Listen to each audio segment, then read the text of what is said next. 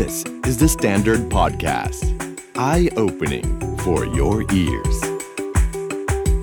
The secret sauce. สวัสดีครับ ผมเคนนักครินทร์และนี่คือ The Secret Sauce Podcast What's your secret? เราอยู่ในยุคแห่งความไม่รู้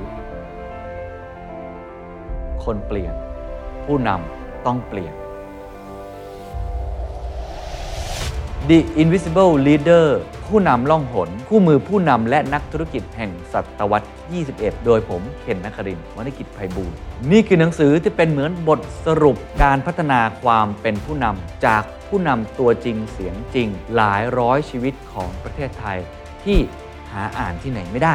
มีเครื่องมือในการเรียนรู้ด้วยตัวเอง ไม่ว่าจะเป็นเช็คลิสต์ Key Takeaway Framework เหมาะสำหรับทุกคนที่อยากจะพัฒนาตัวเอง พร้อมเปลือยเบื้องหลังการปั้น The Standard ที่เต็มไปด้วยความมุ่งมั่น ความล้มเหลว รอยยิ้ม และคราบน้ำตา ที่ไม่เคยเปิดเผยที่ไหนมาก่อน เป็นเจ้าของหนังสือ The Invisible Leader ผู้นำล่องหนก่อนใครได้แล้ววันนี้ครับก้าวต่อไปของปัญญาประดิษฐ์ อนาคตของเจ้า Chat GPT จะเป็นอย่างไรต่อไป ตอนนี้ต้องบอกว่าใครๆ ก็กระโดดลงมาเล่นกับ Chat GPT นะครับ ไม่ว่าจะเป็น Microsoft ไม่ว่าจะเป็น Google ไม่ว่าจะเป็นไปตู้ ไม่ว่าจะเป็น Salesforce ทำไมใครๆ ก็พูดถึง AI ตลอดเวลาเลย ถ้าเกิดปีก่อนหน้านั้น ใครๆ ก็พูดถึงคริปโต ปีที่แล้วใครๆ ก็พูดถึงเรื่อง sustain ผมว่าปีนี้เป็นปีของน้อง AI อย่างแท้จริงครับ โอข่าวรุนแรงมากมีการแข่งขันกันอย่างสูง วันนี้เลยอยากจะมาชวนคุยกันอีกครั้งครับ เรื่องของ AI แต่ว่าเนื้อหาที่จะนำมาเล่าสู่กันฟังเนี่ยมี 2 ส่วนครับ ส่วนแรกเนี่ยมีบทความจาก MIT นะครับ ก็คือ Massachusetts Institute of Technology เนาะเขาได้คาดการณ์ของอนาคตเทคโนโลยีไว้ในหลายหัวข้อมากเลย แต่ว่าอันหนึ่งที่มาเล่าสู่กันฟังคือ what's next for AI ก้าวถัดไปของปัญญาประดิษฐ์จะเป็นอย่างไร โดยคุณ Will Douglas Heaven แล้วก็ Melissa Heikkilä นะครับ เล่าถึง 4 เทรนด์ใหญ่ ที่พวกเขามองว่าจะกำหนดทิศทาง หรือว่าภูมิทัศน์ของอุตสาหกรรม AI ในปี 2023 อีก part หนึ่งอะมารวมข่าวกันสักเล็กน้อยครับ hot เหลือเกินนะฮะ AI จาก Google เนาะชื่อน้อง Bard อ่า B A R D เนาะซึ่งจริงๆแล้วเป็นชื่อเรียกในอดีตอะของคนที่เป็นนักเล่าเรื่องโอ้โหไปเอาชื่อมาจากในอดีตเลยนะเนี่ย แต่ว่าก็มีหน้าแหกเล็กน้อยนะเพราะว่ามันคาดเดาผิดไปนะฮะ แล้วก็มีการแข่งขันหรือว่ามีการเปิดตัวเจ้า GPT จากอีกหลาย ๆ หน่วยงาน รวมทั้งมีเรื่องของ Search Engine ด้วยที่ตอนนี้กลายเป็นสมรภูมิมาก ๆ เลย เพราะว่า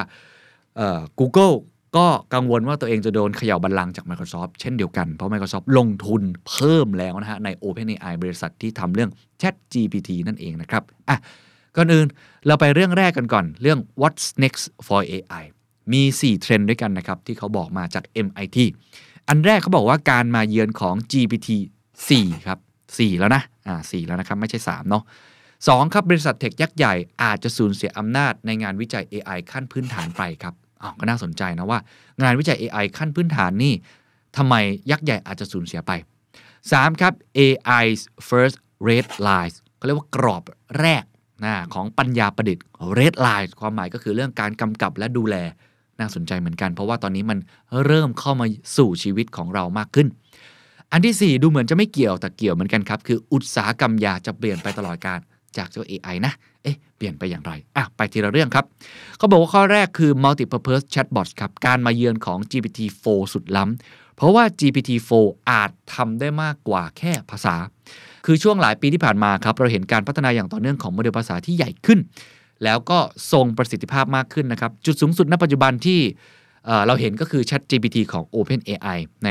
เดือนธันวาคมที่ผ่านมานะฮะ เป็นแชทบอทที่อัปเกรดนะ แล้วก็ดีขึ้นจาก Chat GPT 3 เนาะ ปัญญาประดิษฐ์ตัวนี้เป็นจุดเริ่มต้นของกระแสการใช้ภาษาเรียนแบบมนุษย์ในตั้งแต่ปี 2020 เป็นต้นมานะครับ แต่เขาบอกอย่างนี้ครับว่าในโลก AI ระยะเวลา 3 ปีนี้นะฮะ ถือเป็นช่วงเวลาที่ยาวนานครับ แม้ ChatGPT จะเรียกกระแสตอบรับได้จากคนทั่วโลกมหาศาล มีอัตราการใช้งานหรือ user เนี่ยสูงที่สุดเป็นครั้งหนึ่งในประวัติการเลยนะครับ แต่ตอนนี้ทุกคนกำลังจับจ้องไปที่สุดยอดเทคโนโลยีใหม่ก็คือ ChatGPT 4 หรือว่า 4 นักลงทุนรายใหญ่กล่าวว่าปี 2023 ครับจะเป็นจุดเริ่มต้นของโมเดลภาษาขนาดใหญ่ รุ่นถัดไป เราจะเห็นอะไรบ้างครับ ก่อนอื่นเลยครับ โมเดลภาษาในอนาคตอาจจะเป็นมากกว่าเพียงโมเดลภาษา OpenAI ซึ่งก็คือตัวช่วยอื่น ๆ นอกจากข้อความครับ ตอนนี้เราได้แค่ text ใช่ไหมเขาก็เลยบอกเป็นเหมือนกับแชทวอลคือเราแชทได้นะ แต่ในอนาคตครับ เทคโนโลยีที่เราเริ่มเห็นแล้ว เช่น การตรวจจับรูปภาพและวิดีโอ เราเห็นวิทยาการนี้แล้วกับ DALL-E เนาะคือเพิ่มทักษะในการสนทนาแบบ Chat GPT เข้าไปกับความสามารถในการปรับแต่งรูปภาพแบบ DALL-E อ อยู่ในโมเดลเดียวครับ เราจะเห็นโมเดลที่มีความครอบจักรวาล ภาษาอังกฤษเขาใช้คำว่า general purpose และทรงพลังมากขึ้น คือไม่ใช่แค่ text อย่างเดียว ภาพก็ได้ด้วย และอนาคตอาจจะมีเสียงได้ด้วยเนาะ ลองนึกภาพครับ เราส่งภาพภาพหนึ่งเข้าไปใน chatbot เนาะ แล้วมันสามารถตอบได้ว่ารูปมีอะไรอยู่บ้าง หรือมันบอกให้สร้างรูปภาพขึ้นมาใหม่ผ่านการสนทนาในแชท ซึ่งจริงๆ แล้วครับ เทคโนโลยีนี้เราก็เห็นแบบผ่านตามาแล้วนะครับกับ Flamingo ซึ่งถือเป็นโมเดลภาษารูป หรือว่า Visual Language Model โดยบริษัท DeepMind ที่สามารถที่จะตอบคำถามเกี่ยวกับรูปภาพโดยภาษาอย่างเป็นธรรมชาติได้ แต่ว่าเจ้า GPT-4 หรือ GPT-4 นี้ครับ จะเป็นการพัฒนาต่อยอดจากเทคโนโลยีเหล่านี้ ในเวอร์ชั่นที่ดีที่สุด รวมอยู่ในแพ็กเกจเดียวกัน โอ้โห ล้ำมากนะ เพราะในทางทฤษฎีแล้ว การผสมผสานทักษะด้านภาษาและรูปภาพ จะทำให้ AI สามารถเข้าใจทั้งสองศาสตร์ได้ดียิ่งขึ้น และจะไม่มีเพียง Open AI หรือบริษัทนี้เพียงเท่านั้น เพราะว่าการเร่งการพัฒนาโมเดลแบบผสมผสานนี้จะเกิดขึ้นในบริษัทอื่นๆด้วย เช่น DeepMind อ่าเพราะฉะนั้น DeepMind มาแน่เหมือนกันนะฮะแต่แน่นอนครับทั้งหมดนี้ก็มีข้อเสียครับ เพราะโมเดลภาษารุ่นใหม่จะต้องเผชิญกับปัญหาส่วนใหญ่ที่โมเดลนี้ต้องประสบอยู่ด้วย เช่น การไม่สามารถแยกข้อเท็จจริงออกจากเรื่องแต่งได้ หรืออาจจะสร้างข้อความที่มีอคติลำเอียง หรือว่าเป็นอันตรายจนอาจทำให้เกิดการเชื่อมั่นสื่อประเภทต่างๆ นั้น เป็นไปได้ยากยิ่งขึ้น นี่คือข้อแรก โดยสรุปก็คือ ไม่ใช่แค่การพิมพ์เป็นเทคแล้วจะเป็นรูปภาพมากขึ้น แล้วผมเชื่อว่าในอนาคตก็จะมีเรื่องของเสียงอะไรต่างๆ เพิ่มขึ้นมามากยิ่งขึ้นอย่างแน่นอนนะครับ ข้อที่ 2 ครับ บริษัท tech ยักษ์ใหญ่อาจสูญเสียอำนาจในงานวิจัย AI ขั้นพื้นฐาน แล้วเขาก็ให้ซับไตเติลเอาไว้ด้วยบอกว่าถึงเวลาสตาร์ทอัพ AI เฉิดฉายแล้วหรือไม่ อะ อันนี้เป็นเทรนด์ที่น่าสนใจ เพราะว่ามองในเชิงอุตสาหกรรมการแข่งขันระหว่างรายใหญ่ กับรายที่เป็นรายสตาร์ทอัพนะครับ เขาบอกว่าบริษัทยักษ์ใหญ่ไม่ได้เป็นเพียงผู้เล่นกลุ่มเดียวในการแข่งขันผลิตนวัตกรรม AI พลิกโลกอีกต่อไป เพราะการปฏิวัติการพัฒนาซอฟต์แวร์แบบ Open Source เริ่มมีมากขึ้น และบางครั้งก็แซงหน้าห้องปฏิบัติการที่มีเงินเยอะๆไปแล้ว คือมันไม่ได้เป็นห้องปิด แต่มันเป็น Open Source ในปี 2022 ที่ผ่านมาครับ เราเห็นถึง Bloom ครับ Bloom คือแบบจำลองภาษาขนาดใหญ่ ที่สร้างโดยบริษัท Hugging Face ทั้งเรายังได้เห็นโมเดล AI แปลงข้อความเป็นรูปภาพแบบ Open Source อย่าง Stable Diffusion ที่ก้าวขึ้นมาเป็นคู่แข่งคนสำคัญของ DALL-E โดย OpenAI คุณ Oren Etzioni ครับ เป็นประธานเออของ Allen Institute for AI สถาบันการวิจัยขนาดใหญ่ของสหรัฐกล่าวครับว่า บริษัท tech ยักษ์ใหญ่ที่ครองการวิจัยปัญญาประดิษฐ์ในอดีตกำลังประสบปัญหาอย่างหนึ่ง ให้เดาครับว่าคืออะไร ผมเชื่อว่าหลายคนเดาถูกครับ ในรอบ ปีที่ผ่านมาเราเห็นข่าวนี้ตลอดเวลาของบริษัทเทคโนโลยียักษ์ใหญ่ โดยเฉพาะในสหรัฐอเมริกา ใช่ครับ layoff ครับ layoff กันทั่วหน้าอยู่แล้วเนาะเพราะฉะนั้นตอนนี้บริษัท tech ยักษ์ใหญ่กำลังประสบปัญหาการเลิกจ้างพนักงานระลอกใหญ่ แล้วก็ต้อง freeze คนไว้ต้องชะงักไว้จากภาวะเศรษฐกิจถดถอยนั่นเอง เนื่องจากอะไรครับเพราะว่าการวิจัย AI ต้องยอมรับครับว่ามันมีต้นทุนที่ค่อนข้างสูง บริษัทต้องระมัดระวังเป็นอย่างมากกับการเลือกลงทุนในโปรเจกต์ต่าง จึงเป็นไปได้ว่าพวกเขาจะต้องเลือกลงทุนในโปรเจกต์ที่มีโอกาสจะทำกำไรได้มากที่สุด มากกว่าโปรเจกต์ทดลองที่น่าสนใจหรือล้ำสมัยที่สุด ตัวอย่างจาก Meta หรือว่า Facebook เราเห็นค่อนข้างชัดนะครับว่า ลงทุนไปใน Metaverse แล้วก็ขาดทุนค่อนข้างมาก ในปีนี้หรือแม้ว่าปีหน้าเองก็ตามที หลายคนก็มองนะครับว่า บริษัทเทคต้องการที่จะได้กำไรครับ อ่าอย่างเช่นคุณสัตยานาเดล่าเนาะของ Microsoft ก็พูดว่า do more with less ทำมากขึ้นด้วยทรัพยากรที่น้อยลง เพราะฉะนั้นการให้ความสำคัญกับผลกำไรอันดับแรกได้เกิดขึ้นแล้วในหลากหลายบริษัทครับ Meta เองที่ผมเล่าครับ ทีมวิจัย AI ย้ายพนักงานหลายรายไปทำงาน ภายใต้ทีมสร้าง product แทนเป็นที่เรียบร้อยแล้วนะครับ ขณะที่บริษัท tech ยักษ์ใหญ่กำลังรัดเข็มขัดครับ มันเป็นโอกาสของบริษัทสตาร์ทอัพหน้าใหม่ ที่กำลังเร่งพัฒนา generative AI นะครับหรือว่า AI แบบที่มันค่อนข้างจะ general แบบนี้นะฮะกำลังได้รับความสนใจอย่างยิ่งจาก VC คือ VC ก็มองว่าแหมช่วงนี้น่าลงทุนมาก ๆ เลย ปีนี้ครับ น่าจะเป็นปีทองของสตาร์ทอัพ AI ครับ ที่มีคนเก่ง ๆ มีแรงงานที่เก่ง มีคนที่มีทักษะในด้านนี้อยู่จำนวนมาก และในช่วงเศรษฐกิจถดถอยแบบนี้ครับ ผู้คนมักใช้เวลาทบทวนชีวิตตนอีกครั้งว่า จะกลับเข้าสู่ระบบการศึกษา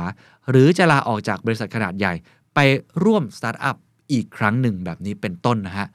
มาร์คเซอร์แมนครับประธานกรรมการผู้บริหาร Mozilla Foundation กล่าวว่า บริษัทสตาร์ทอัพและสถาบันการศึกษา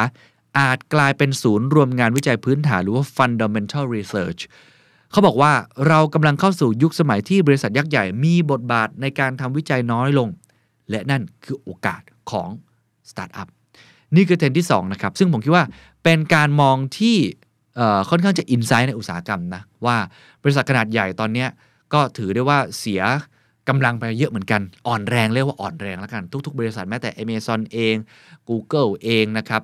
ก็ประสบปัญหานี้ Microsoft ก็ด้วยเนาะเพราะฉะนั้นน่าจะเป็นโอกาสของสตาร์ทอัพที่ทำเฉพาะด้านแล้วก็ค่อนข้างลีนมีจำนวนคนไม่เยอะ แต่ว่าเราจะเห็นอนาคตของวงการนี้เป็นอย่างไรต่อไป ผมก็ไม่แน่ใจเหมือนกัน แต่นี่คือทิศทางที่ทาง MIT มองเขาว่าเป็นโอกาส ของสตาร์ทอัพและสถาบันการศึกษาที่ต้องคว้าโอกาสนี้ไว้ให้ได้ครับ 3. ครับ AI's first red lines ครับ คือกฎหมายการใช้ AI นั่นเองครับ ขอบเขตต่อไปครับ ในอนาคตกฎหมายจะเข้ามามีบทบาทอย่างไร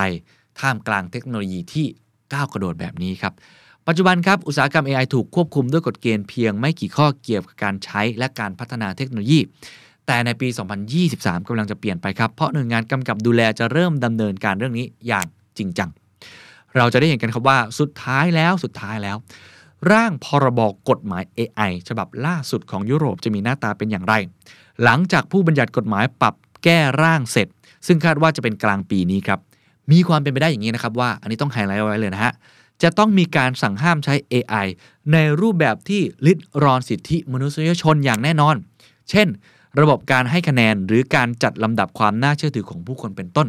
พวกเครดิตสกอร์ริงอะไรต่างๆ ซึ่งจริงๆ หลาย ๆ ประเทศก็ใช้ไปแล้วเหมือนกัน แล้วก็ถกเถียงกันมานาน ผมเชื่อว่าในมหาวิทยาลัยตอนนี้ ถกเถียงกันเรื่อง AI เยอะอยู่แล้วนะ ว่าในเชิงจริยธรรม ในเชิงกฎหมาย ในเชิงเรื่องของบรรทัดฐานทางสังคม ในเชิงปรัชญาเนี่ยมันควรจะมีการออกแบบเพื่อกำกับและดูแลอย่างไร เพราะในรอบ 10 ปีที่ผ่านมา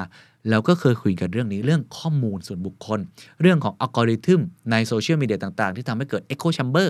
คราวนี้ AI มัน advance ไปอีก โอ้นึกถึงนิยายไซไฟหลาย ๆ เรื่อง หรือว่าสิ่งที่คุณยูว l โนอา h ฮ r รีนะครับผู้เขียน Sapiens ก็เคยถกเถียงกันเรื่องนี้ไว้เหมือนกันนะว่า AI จะถูกกำกับและดูแลอย่างไร เขาบอกว่าตอนนี้มีข้อถกเถียงการควบคุมกฎหมายเกี่ยวกับ AI มากมายครับยกตัวอย่างเช่น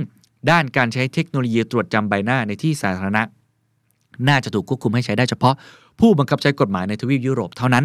อีกทั้งยังมีท่าทีนะครับว่าอาจสั่งห้ามไม่ให้ทั้งภาคเอกชน และผู้รักษากฎหมายด้วยซ้ำแม้การสั่งห้ามอย่างสิ้นเชิงนั้น อาจจะต้องเผชิญกับกระแสต่อต้านจากประเทศ หรือว่าแม้แต่บริษัทเองก็ตามที ที่ต้องการที่จะใช้เทคโนโลยี ในการปราบปรามอาชญากรรมก็ตามสหภาพยุโรปครับกำลังหารือเกี่ยวกับกฎหมายตัวใหม่ ที่จะบังคับให้บริษัท AI ต้องรับผิดชอบ หาก product ของบริษัทนั้นเป็นภัย เช่น การรุกล้ำความเป็นส่วนตัว หรือการตัดสินที่ไม่เป็นธรรมโดยอัลกอริทึม ในสหรัฐอเมริกาครับ คณะกรรมการการค้าของรัฐบาลกลางหรือ FTC ครับกำลังจับตามองการเก็บข้อมูลและการใช้อัลกอริทึมของ AI ของบริษัทต่างๆ อย่างใกล้ชิด ในช่วงต้นปีครับ FTC ได้บังคับให้บริษัททำลายข้อมูล และอัลกอริทึมทิ้งเลยนะฮะ เนื่องจากบริษัทจัดเก็บข้อมูลจากเยาวชนนั้นแบบผิดกฎหมาย และเดือนธันวาคมที่ผ่านมาครับ บริษัท Epic นะฮะ ผู้สร้างเกมอย่าง Fortnite ก็โดนคดีนี้ไปเหมือนกันครับ และต้องยอมความจ่ายค่าปรับไปถึง 520 ล้านดอลลาร์เพื่อระงับคดีครับ ปัจจุบันหน่วยงานที่กำกับดูแลเรื่องนี้ก็กำลังหารือกันเพื่อรวบรวมข้อมูล เกี่ยวกับกฎหมายการใช้ข้อมูลและการสร้างอัลกอริทึมให้มีขอบเขตและความชัดเจนมากขึ้นครับ คุณลีน่าคารนะครับประธาน FTC กล่าวอย่างนี้ครับว่า หน่วยงานของเขานั้นมีความตั้งใจช่วยปกป้องชาวอเมริกัน จากการเก็บข้อมูลเชิงพาณิชย์ และการใช้ข้อมูลความปลอดภัยที่ผิดกฎหมายอย่างเร่งด่วนและจริงจัง การกำกับดูแลทั้งหมดนี้จะเป็นตัวกำหนดทิศทางที่บริษัทเทคโนโลยีทั้งหลาย ผู้กำกับดูแลจำเป็นต้องหาจุดสมดุลให้เจอ ระหว่างการอะไรครับ ปกป้องผู้บริโภค หรือไม่ขัดขวางการพัฒนา 2 ด้านนี้จะรักษาสมดุลอย่างไร เพราะผมเชื่อว่า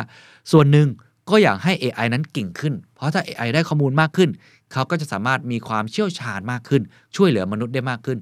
แต่ในอีกด้านหนึ่งครับ ถ้ากำกับดูแลไม่ดี มีผู้บริโภคที่เสียผลประโยชน์ ตรงนี้ก็จะเกิดผลเสียมากมายตามมาเช่นกัน สรุปแล้ว AI นั้นเป็นศาสตร์ที่พัฒนาแบบสายฟ้าแลบจริงๆครับตอนนี้มีความท้าทายอยู่ที่การรักษากฎระเบียบให้มีประสิทธิภาพครอบคลุมเพียงพอ แต่ต้องไม่เฉพาะเจาะจง จนกฎหมายนั้นล่าหลังจนเกินไป จากความพยายามกำกับดูแลและป้องกันการใช้ข้อมูลโดยสหภาพยุโรป กฎหมายฉบับใหม่ที่ถูกบังคับใช้อย่างถูกต้อง จะทำให้การนำทางการพัฒนาปัญญาประดิษฐ์ก้าวสู่ยุคที่มีการคำนึงถึงความเป็นส่วนตัว และความยุติธรรมมากยิ่งขึ้นครับ ข้อทีสี่4 ครับ เรื่องอุตสาหกรรมยาครับถามว่ามันเกี่ยวยังไงเขาบอกว่าช่วงที่ผ่านมาศักยภาพของปัญญาประดิษฐ์ที่จะสั่นสะเทือนอุตสาหกรรม เรื่องของยาหรือเภสัชกรรม เริ่มเห็นชัดเจนครับ อัลฟาโฟครับปัญญาประดิษฐ์ของ Deep มาอีกแล้วนะ สามารถทำนายโครงสร้างการพับตัวของโปรตีน ซึ่งเป็นกุญแจสำคัญของการทำงานของโปรตีนเนี่ยนะฮะ ได้ถือเป็นการเบิกทางให้กับการศึกษาวิจัยชีวโมเลกุลรูปแบบใหม่ ช่วยให้นักวิจัยสามารถเข้าใจการทำงานของโรค และผลิตยารักษาโรคนั้นๆได้ ก็คือปกติแล้วเนี่ยถ้าไม่มีน้อง AI นะมันก็ไม่สามารถที่จะ เรียกว่าวิจัยหรือว่าทำนายไอ้สิ่งตรงนี้ได้เพราะข้อมูลมันค่อนข้างเยอะเนาะ AI เข้ามาช่วยในศาสตร์ตรงนี้ค่อนข้างมาก เขาบอกว่าในเดือนพฤศจิกายนที่ผ่านมาครับเมตาได้เปิดตัว ESM4 แบบจำลองทำนายโครงสร้างโปรตีนที่รวดเร็วยิ่งกว่ามาก ทั้ง DeepMind และทั้ง Meta เนี่ยนะฮะได้สร้างโครงสร้างของโปรตีนกว่าแสนล้านชนิด ที่รวมโปรตีนทุกชนิดที่โลกวิทยาศาสตร์ได้เคยรู้จักมา โดยทั้งสองครับได้แชร์ไว้ร่วมกันในฐานข้อมูลสาธารณะขนาดใหญ่ นักชีววิทยา และก็ผู้ผลิตยาครับได้ใช้ประโยชน์จากทรัพยากรเหล่านี้ ด้วยการค้นหาโครงสร้างโปรตีนแบบใหม่ ๆ ที่ใช้งานง่ายเหมือนการเสิร์ชบนเว็บไซต์ ซึ่งมันเป็นฐานข้อมูล ถ้ามีตรงนี้ก่อนนักวิทยาศาสตร์ก็สามารถใช้ฐานข้อมูลนี้ให้เกิดประโยชน์ได้ แต่เขาบอกว่าในปีนี้ครับ 2023 มันจะบียอนกว่านั้นครับ น่าจะเป็นที่งานวิจัยที่เป็นรากฐานเหล่านี้ ที่ปีที่แล้วอาจจะเริ่มเก็บข้อมูลเนาะผลิดอก ออกผลมากขึ้น เพราะ DeepMind ครับปัจจุบันนี้ได้แยกบริษัทวิจัยชีวเทคโนโลยีเป็นอีกบริษัทหนึ่ง ใช้ชื่อว่า Isomorphic Labs ครับ ซึ่งยังไม่มีข่าวคราวความคืบหน้าใด ๆ ครับ จึงเป็นไปได้สูงว่าน่าจะมีข่าวใหม่ๆ ในช่วงเวลาปีนี้นะครับ หากมองลึกเข้าไปในแผนการพัฒนายานี้ครับสตาร์ทอัพกว่าร้อยรายครับ ก็กำลังค้นคว้าวิธีการประยุกต์ใช้ AI เพื่อเร่งความเร็วในการค้นพบยาเช่นเดียวกัน หรือแม้แต่การออกแบบยาชนิดใหม่ ที่ไม่เคยมีมาก่อนครับ ปัจจุบันนี้มียากว่า 19 ชนิดที่อยู่ระหว่างการพัฒนาและวิจัยในคน โดยบริษัทยารักษาโรคด้วยเทคโนโลยี AI และจะมีรายงานเพิ่มขึ้นในอีกเดือนต่อๆไปนะครับว่า เป็นไปได้ว่าเราจะได้เห็นผลลัพธ์ของงานวิจัยเหล่านี้ เป็นยาชนิดแรกที่ได้รับการพัฒนาโดย AI ครับ แต่อย่างไรก็ตามครับ การวิจัยนี้ก็อาจจะใช้เวลานานนะ อย่างกว่าที่ก็เป็นไปได้นะ คงไม่ได้เกิดขึ้นเร็วนี้เหมือนกันนะฮะ คุณโลวิซาแอฟเซเลียสครับ flagship pioneering เป็น venture capital ที่ลงทุนในบริษัท biotech นะครับ กล่าวนะครับว่า หากไม่มีอะไรผิดพลาด คิดว่าเราน่าจะได้เห็นอะไรที่น่าอัศจรรย์เหลือเชื่อเกิดขึ้นในแวดวงนี้อะก็คือเชื่อว่ามันน่าจะมีแล้วกันเนาะนี่คือภาพรวมของเทคโนโลยีที่เกิดขึ้นเกี่ยวข้องกับ AI ที่น่าจะมีผลในปีนี้นะสี่เรื่องครับผมทวนอีกครั้งครับ GPT 4 ครับ GPT 4 ครับ2ครับบริษัท tech ยักษ์ใหญ่อาจจะสูญเสียอำนาจในงานวิจัยไปสู่สตาร์ทอัพมากยิ่งขึ้น 3 ครับ Red line ครับขอบเขต หรือกฎหมายเกี่ยวกับปัญญาประดิษฐ์ครับจะถูกถกเถียงมากขึ้นและกลางปีนี้ร่างพรบเกี่ยวกับข้องกับปัญญาประดิษฐ์ของสหภาพยุโรปอาจจะเห็นนะฮะอันสุดท้ายครับ อุตสาหกรรมยาอาจจะใช้ประโยชน์จาก AI ในปีนี้มากยิ่งขึ้นครับอะนี่คือพาร์ทแรกเล่าสู่กันฟังครับ ทีนี้มาสรุปข่าวกันสักเล็กน้อย ในเรื่องของบริษัทยักษ์ใหญ่ครับที่เริ่มมาลงทุนใน AI ลักษณะแบบนี้มากขึ้น เพื่อแข่งขันกับเจ้า Chat GPT นะครับ ไป Google ก่อนครับ น่าสนใจนะฮะ Google ก็ได้เปิดตัว Bard นะฮะแชทบอทปัญญาประดิษฐ์ที่เกิดขึ้นมาสู้กับ OpenAI หรือว่าเจ้า Chat GPT โดยเฉพาะนะครับเขาใช้เทคโนโลยีทดลองที่เรียกว่า LAMDA ซึ่งย่อมาจาก Language Model for Dialogue Applications ก็ตรงตัวนะครับ เป็นโมเดลด้านภาษาที่เอามาใช้เรื่องการใช้งานที่เป็นบทสนทนา เขาบอกว่า Google ได้ทำการทดสอบภายในบริษัท และบุคคลภายนอกจำนวนจำกัดเป็นเวลาหลายเดือน เบื้องต้นครับ Bard เนี่ยนะฮะจะเริ่มทดสอบกับกลุ่มส่วนตัวขนาดเล็กก่อนแล้วจะเปิดให้คนทั่วไปได้ใช้งาน ซึ่งคุณซันดาร์ พิชัยครับ ซึ่งเป็น CEO ของ Google กล่าวด้วยว่า Search Engine ของบริษัท ก็จะมีฟีเจอร์ปัญญาประดิษฐ์ที่นำเสนอข้อมูลสรุปที่ซับซ้อนในไม่ช้า เขาบอกว่าเราจะรวบรวมข้อเสนอแนะจากภายนอกเข้ากับการทดสอบภายในของเราเอง เพื่อให้แน่ใจครับว่าการตอบสนองของ Bard เป็นไปตามมาตรฐานระดับสูงในด้านคุณภาพ ความปลอดภัย และความสมเหตุสมผลของข้อมูลในโลกแห่งความเป็นจริง คุณสนายพิชัยกล่าวในบล็อกโพสต์ที่ประกาศข่าวดังกล่าวด้วยนะครับว่า เราตื่นเต้นกับการทดสอบระยะนี้ เพื่อช่วยให้เราเรียนรู้ และปรับปรุงคุณภาพและความเร็วของเจ้าบาสนี้ต่อไป แต่ แต่ครับ มันมีสิ่งที่น่าผิดหวังเกิดขึ้นครับหุ้นล่วงด้วยนะครับอัลฟาเบตลงไปถึง 9%ก็คือวันที่ 8 กุมภาพันธ์ที่ผ่านมาครับ Google ได้ทำการเดโมตัว Bard AI ให้กับสาธารณชนในโลกออนไลน์เขาถามอย่างนี้เนาะเขาบอกว่าเราสามารถอธิบายการค้นพบใหม่ๆจากกล้องโทรทัศน์อวกาศเจมส์เว็บของ NASA ให้กับเด็กอายุ 9 ขวบได้อย่างไร อะ ก็เหมือนเราถามกับ ChatGPT อะไรแบบนี้เนาะ บาร์ตอบกลับมาอย่างนี้ครับ บอกว่ากล้องโทรทัศน์อวกาศเจมส์เว็บคือกล้องตัวแรก ที่สามารถถ่ายรูปของดาวเคราะห์นอกระบบสุริยะของโลกได้น่าแหกครับทุกท่าน เพราะเป็นคำตอบที่ผิดนะฮะ หากอ้างอิงจากนาซาครับ กล้องตัวแรกที่ถ่ายภาพดาวเคราะห์นอกระบบได้คือกล้องโทรทัศน์ LVT หรือ Very Large Telescope ของ European Southern Observatory ในปี 2004 ครับทำให้พอเกิดเหตุการณ์นี้นะครับ รอยเตอร์ลงข่าวชี้เห็นความผิดพลาดของเจ้าบาสหุ้นอัลฟาเบตร่วงลงไป 9%แล้วก็อะใจเย็นๆเนาะ น้องเขากำลังเรียนรู้อยู่ อย่างไรก็ตามครับ คุณพิชัยพยายามที่จะเน้นย้ำถึงความก้าวหน้าของ Google ในด้านปัญญาประดิษฐ์ ท่ามกลางแรงกดดันด้านการแข่งขันที่สูงขึ้น จากบริษัทยักษ์ใหญ่เทคโนโลยีอื่นๆนะครับ เช่น Microsoft ครับ Microsoft ประกาศว่าจะลงทุนเพิ่มอีก 10,000 ล้านดอลลาร์ใน OpenAI และตอนนี้จะกำลังดำเนินการรวม ChatGPT เข้ากับจำได้ไหมฮะ Search Engine ของเขาครับ Bing ฮะ ที่โอ้โหโดนส่วนแบ่งการตลาดของ Google เนี่ยกินไปเยอะมากเลย คาดหวังมากว่าจะใช้เจ้า Chat GPT ของ OpenAI ที่เขาลงทุนเนี่ยมารวมกับตัว Bing นี้ให้ได้ หรือว่า Microsoft Teams Microsoft 360 ที่เป็นแอปพลิเคชันในการประชุมออนไลน์แบบนี้เนาะเขาก็บอกว่ากำลังจะแปลซับให้นะ เวลาคุณพูดอะไรออนไลน์เนี่ยแปลซับให้สดๆ นี่ก็เป็นอย่างหนึ่งที่กำลังมีการแข่งขันกันค่อนข้างสูงมากนะครับ แล้วก็ ยังมีข่าวหนึ่งครับ Google ก็เลยได้ประกาศความร่วมมือครับกับ Anthropic นะฮะ สตาร์ทอัพด้านปัญญาประดิษฐ์ ซึ่งกำลังทดสอบแชทบอทของตัวเองเพื่อแข่งขันกับ ChatGPT โดยลงทุนไปเท่าไหร่นะฮะ 400 ล้านดอลลาร์ด้วยกันครับ โอ้โห เรียกได้ว่า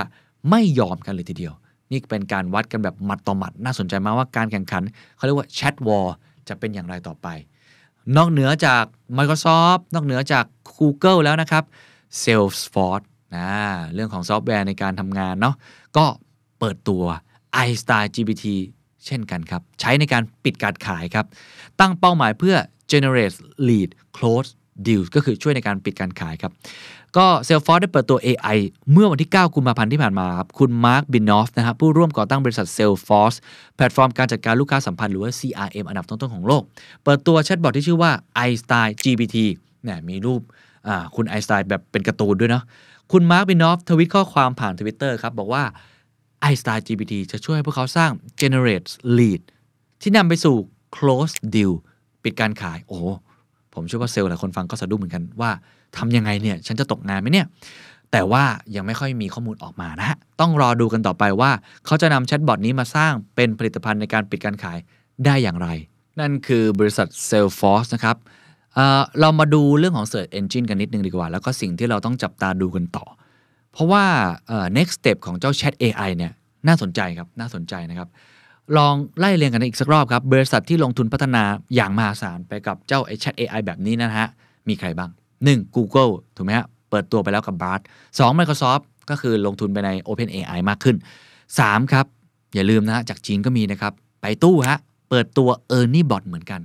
คำถามก็คือสิ่งที่ทั้ง 3 บริษัทมีอะไรที่เหมือนกันครับ ใช่แล้วครับ ก็เกินไปแล้วเนาะตอบได้เลยฮะ Search Engine นั่นเองครับ ทั้ง 3 บริษัทนี้มี Search Engine ครับ ส่วนแบ่งทางการตลาด โอ้โห ต้องบอกว่าแหมมันค่อนข้างที่จะกินขาดนะ จนถึงขั้นบางทีเนี่ยถูกมองว่าผูกขาดเลยด้วยซ้ำเนาะก็เคยถูกปรับไปแล้วด้วยนะฮะในเดือนมกราคม 2023 ครับ Stat Counter ได้เปิดเผย Market Share ของ Search Engine ออกมาครับ Google 92.9% Microsoft ก็คือ Bing 3.03% Yahoo 1.22% Yandex 0.85%และไปตู้ครับ 0.65%แสดงให้เห็นว่า 3 ใน 5 ของผู้ที่ครองตำแหน่ง Top Search Engines ของโลก อาจจะเห็นแล้วนะครับว่าอนาคตของการใช้ Search Engine กำลังจะเปลี่ยนไปเป็นน้อง Chat AI ถ้าไม่ขยับอาจจะถูก disrupt ออกจากตลาดไป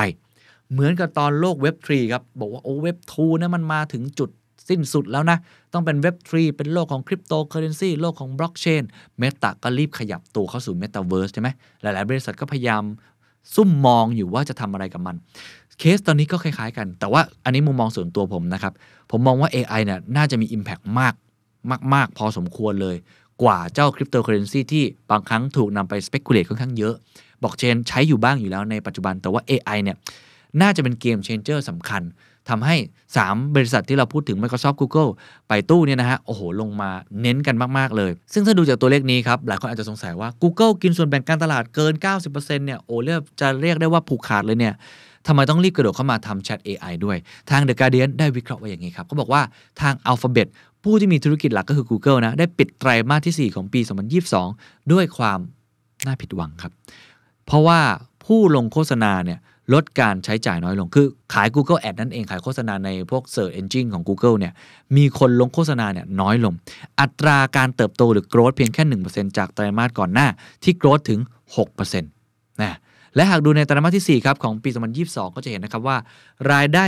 77%ของ Google นั้นมาจาก Google Advertising ครับ ซึ่งน้อยกว่าปีก่อนหน้านั้น หากเทียบกันแบบ year on year ครับ สิ่งนี้ก็เป็นสิ่งที่แสดงให้เห็นนะครับ ว่าทาง Google ก็คงมองเห็นแล้วแหละว่า Search Engine ของตัวเองแม้ว่าจะกินส่วนแบ่งของตลาดก็ค่อนเยอะ แต่ในอนาคต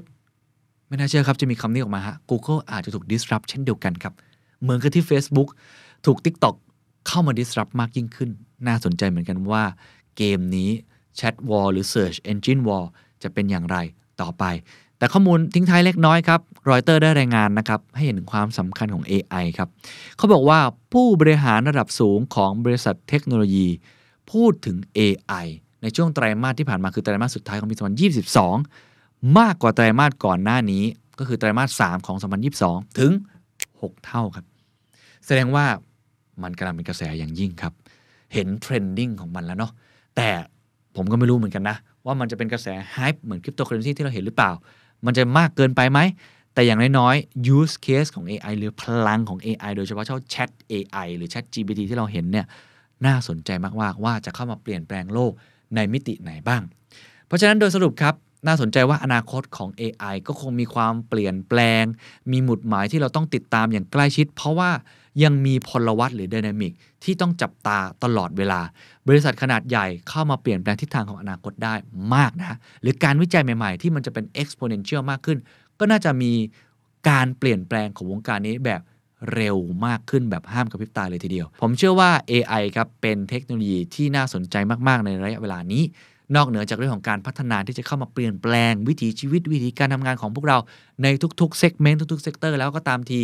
มันยังมีอีกมุมหนึ่งครับ คือด้านมืดหรือความเสี่ยง ที่ regulator หรือว่าแม้แต่ถ้าคุณเป็นพ่อแม่เองก็ตาม คุณก็ต้องดูแลลูกของคุณให้ดีมากขึ้น ว่าทำอย่างไรเราจะเป็นผู้ใช้ประโยชน์จาก AI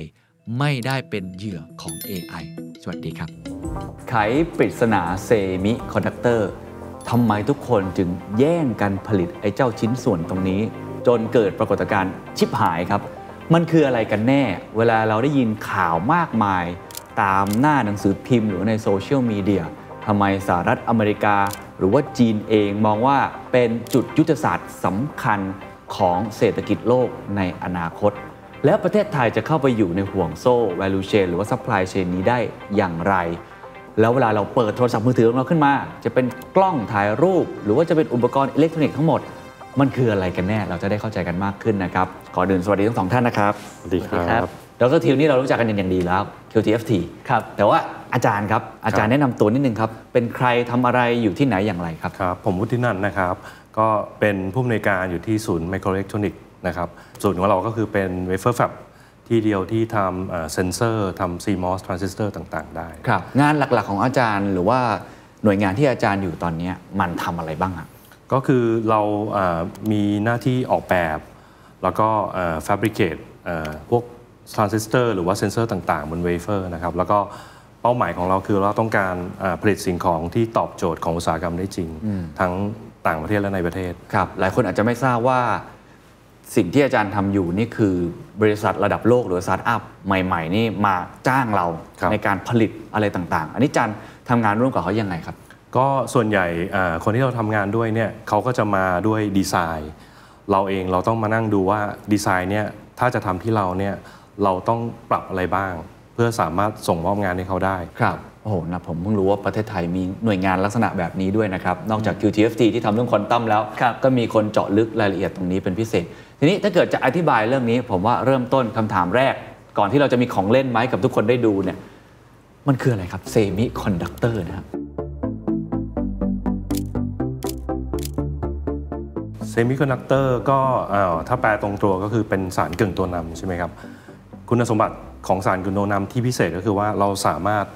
เอ่อเปลี่ยนให้มันเป็นเอ่อฉนวน หรือเปลี่ยนให้มันเป็นเอ่อตัวนำไฟฟ้าได้ครับก็พูดง่ายๆนึกถึงเส้นลวดที่เป็นโลหะนะครับ ฉะนั้นก็หลักการก็คือว่ามันเป็นสารที่เราใช้ในการทำสวิตชนั่นเอง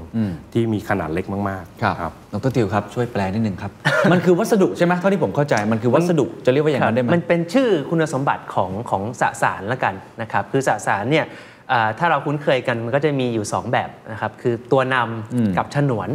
ตัวนำเนี่ยก็คือนำไฟฟ้าได้นะครับเหมือนสายไฟพวกทองแดงเหล็กอลูมิเนียมอะไรต่างๆ ส่วนฉนวนเนี่ยก็คือสิ่งที่มันนำไฟฟ้าไม่ได้นะครับเช่นพวกยางพวกอากาศอย่างนี้นะครับ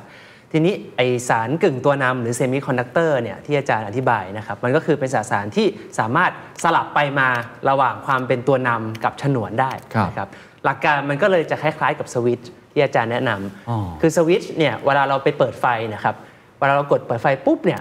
มันทำให้สายไฟสองเส้นเนี่ยมันมาเชื่อมถึงกันครับก็เกิดเป็นตัวนำไฟฟ้าอ๋อแต่ทีนี้พอเรากดปิดไฟปุ๊บเนี่ยสายไฟสองเส้นอะมันก็แยกออกจากกัน แล้วมีอากาศซึ่งเป็นฉนวนคั่นกลางครับไฟฟ้าก็ไหลไม่ได้ไฟเลยดับอ๋อทีนี้การที่เรามีเซมิคอนดักเตอร์เนี่ยแล้วมันสามารถเป็นฉนวน เป็นตัวนำกลับไปกลับมาได้เนี่ยมันเหมือนกับเราสามารถเป็นสวิตช์ที่มันเปิดปิด เปิดปิดได้เร็วมากๆ แล้วก็มีขนาดเล็กมากครับซึ่งไอ้คุณสมบัติเนี่ยก็จะเป็นคีย์อย่างหนึ่งที่เอามาใช้ทำเป็นหน่วยประมวลผลของครับคอมพิวเตอร์ แล้วก็อีกหลากหลายเทคโนโลยีเลยครับที่จะได้เรียนรู้ในวันนี้ซึ่งซึ่งถ้าในเชิงประวัติศาสตร์ตั้งแต่อดีตเลยเนี่ย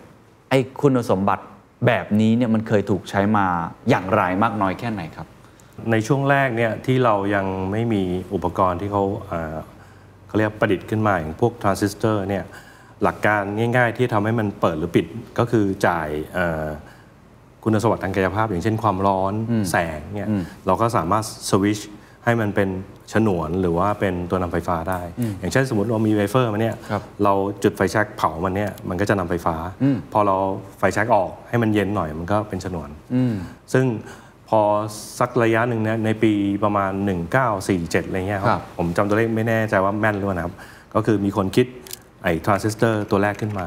จากสารกึ่งตัวนำที่เป็นเอ่อเจอร์เมเนียมครับซึ่งปัจจุบันเนี่ยสารกึ่งตัวนำที่เราพูดถึงเวลาพูดถึงเซมิคอนดักเตอร์เนี่ยก็คือซิลิคอนอ่าก็คือเป็นเป็นธาตุธาตุหนึ่งใช่นะทำไมถึงเปลี่ยนจากเจอร์เมเนียมเป็นซิลิคอนอ่า คำตอบง่ายๆคือว่าซิลิคอนก็คือทรายนั่นเองทรายมันมีเยอะแยะไปหมดเลย แต่เจอร์เมเนียมมันแพงอ๋อเขาก็เลยไม่ใช้ครับครับแล้วเมื่อกี้ที่บอกว่า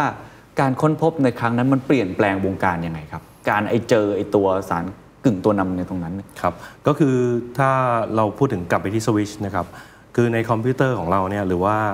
อะไรต่างๆ ที่ใช้ในเอ่ออิเล็กทรอนิกส์ที่ใช้ชีวิตประจำวัน อย่างเช่นมือถือครับคอมพิวเตอร์เนี่ยองค์ประกอบที่เล็กที่สุดที่ทำให้มันทำงานได้คือสวิตช์อ๋อ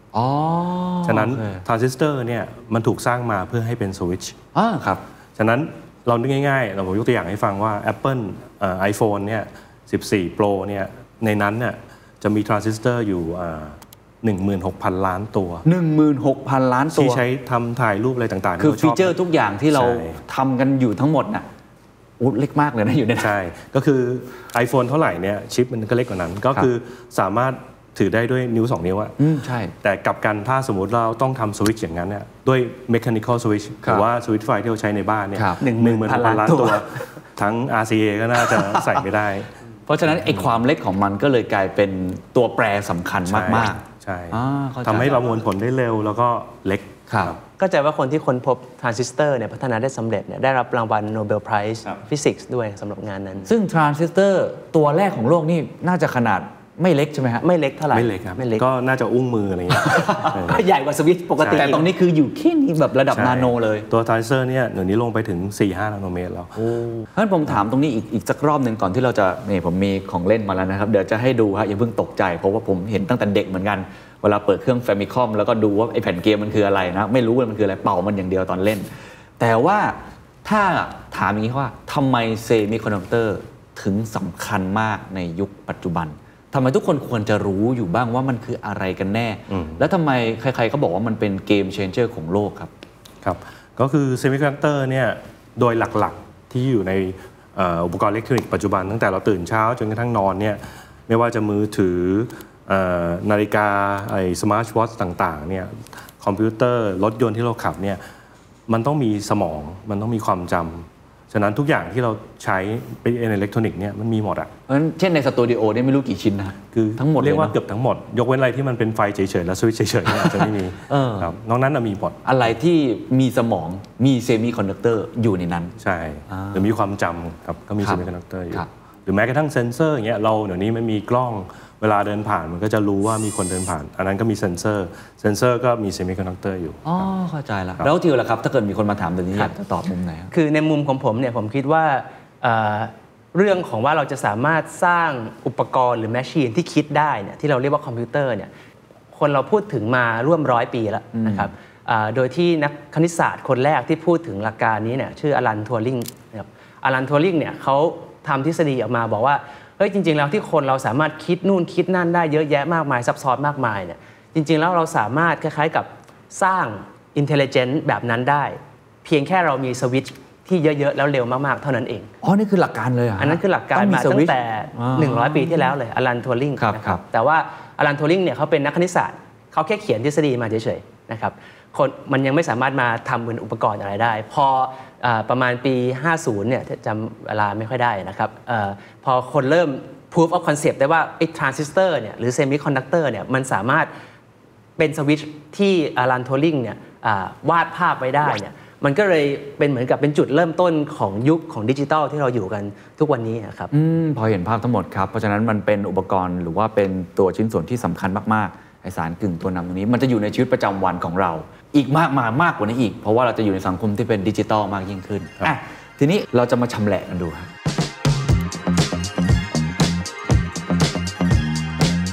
ปกติเนี่ยอะให้อาจารย์ถือดีกว่าครับ สิ่งนี้คืออะไรครับ แล้วเวลาเราฝานมันออกมาผมจะคำว่าฝานแล้วเนาะตัดตรงกลางเนี่ยผมก็จะเห็นไอ้แผงวงจรตรงเนี้ยซึ่งมันก็จะมีปุ่มปุ่มแบบนี้อยู่เต็มไปหมดเลย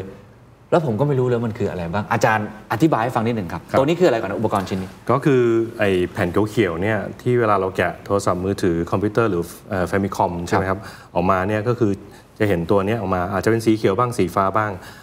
อันนี้เขาเรียกว่า PCB แผ่น PCB นะครับ PCB PCB ก็ Printed Circuit Board อ่าโอเคก็ตรงตัวอิเล็กทรอนิกส์บอร์ดครับอันนี้การที่เรา component ต่างๆ มาใส่บน PCB เนี่ยในอุตสาหกรรมบ้านเราก็มีเยอะก็เรียกว่า PCBA ก็คือเอาอุปกรณ์มาลงใน PCB assembly ใช่ไหมก็คือเ assembly ลงไปแค่นั้นเอง assembly component ไปบน PCB ฉะนั้นใน PCB เนี่ยหน้าที่ของมันก็คือเป็นเหมือนกับอ่าระบบรวมระบบรวมที่นี้ก็อาจจะหมายถึงว่าระบบนี้ใช้จ่ายพลังงานครับตรงนี้ใช้ประมวลผล ตรงนี้ใช้เก็บความจำอ๋อออะไรอย่างเงี้ยคล้ายๆเป็นสมอง ใช่ เป็นส่วนหนึ่งของอา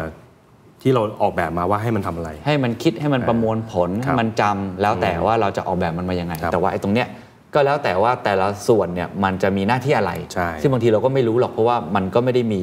คือมันคล้ายๆกันไปหมดใช่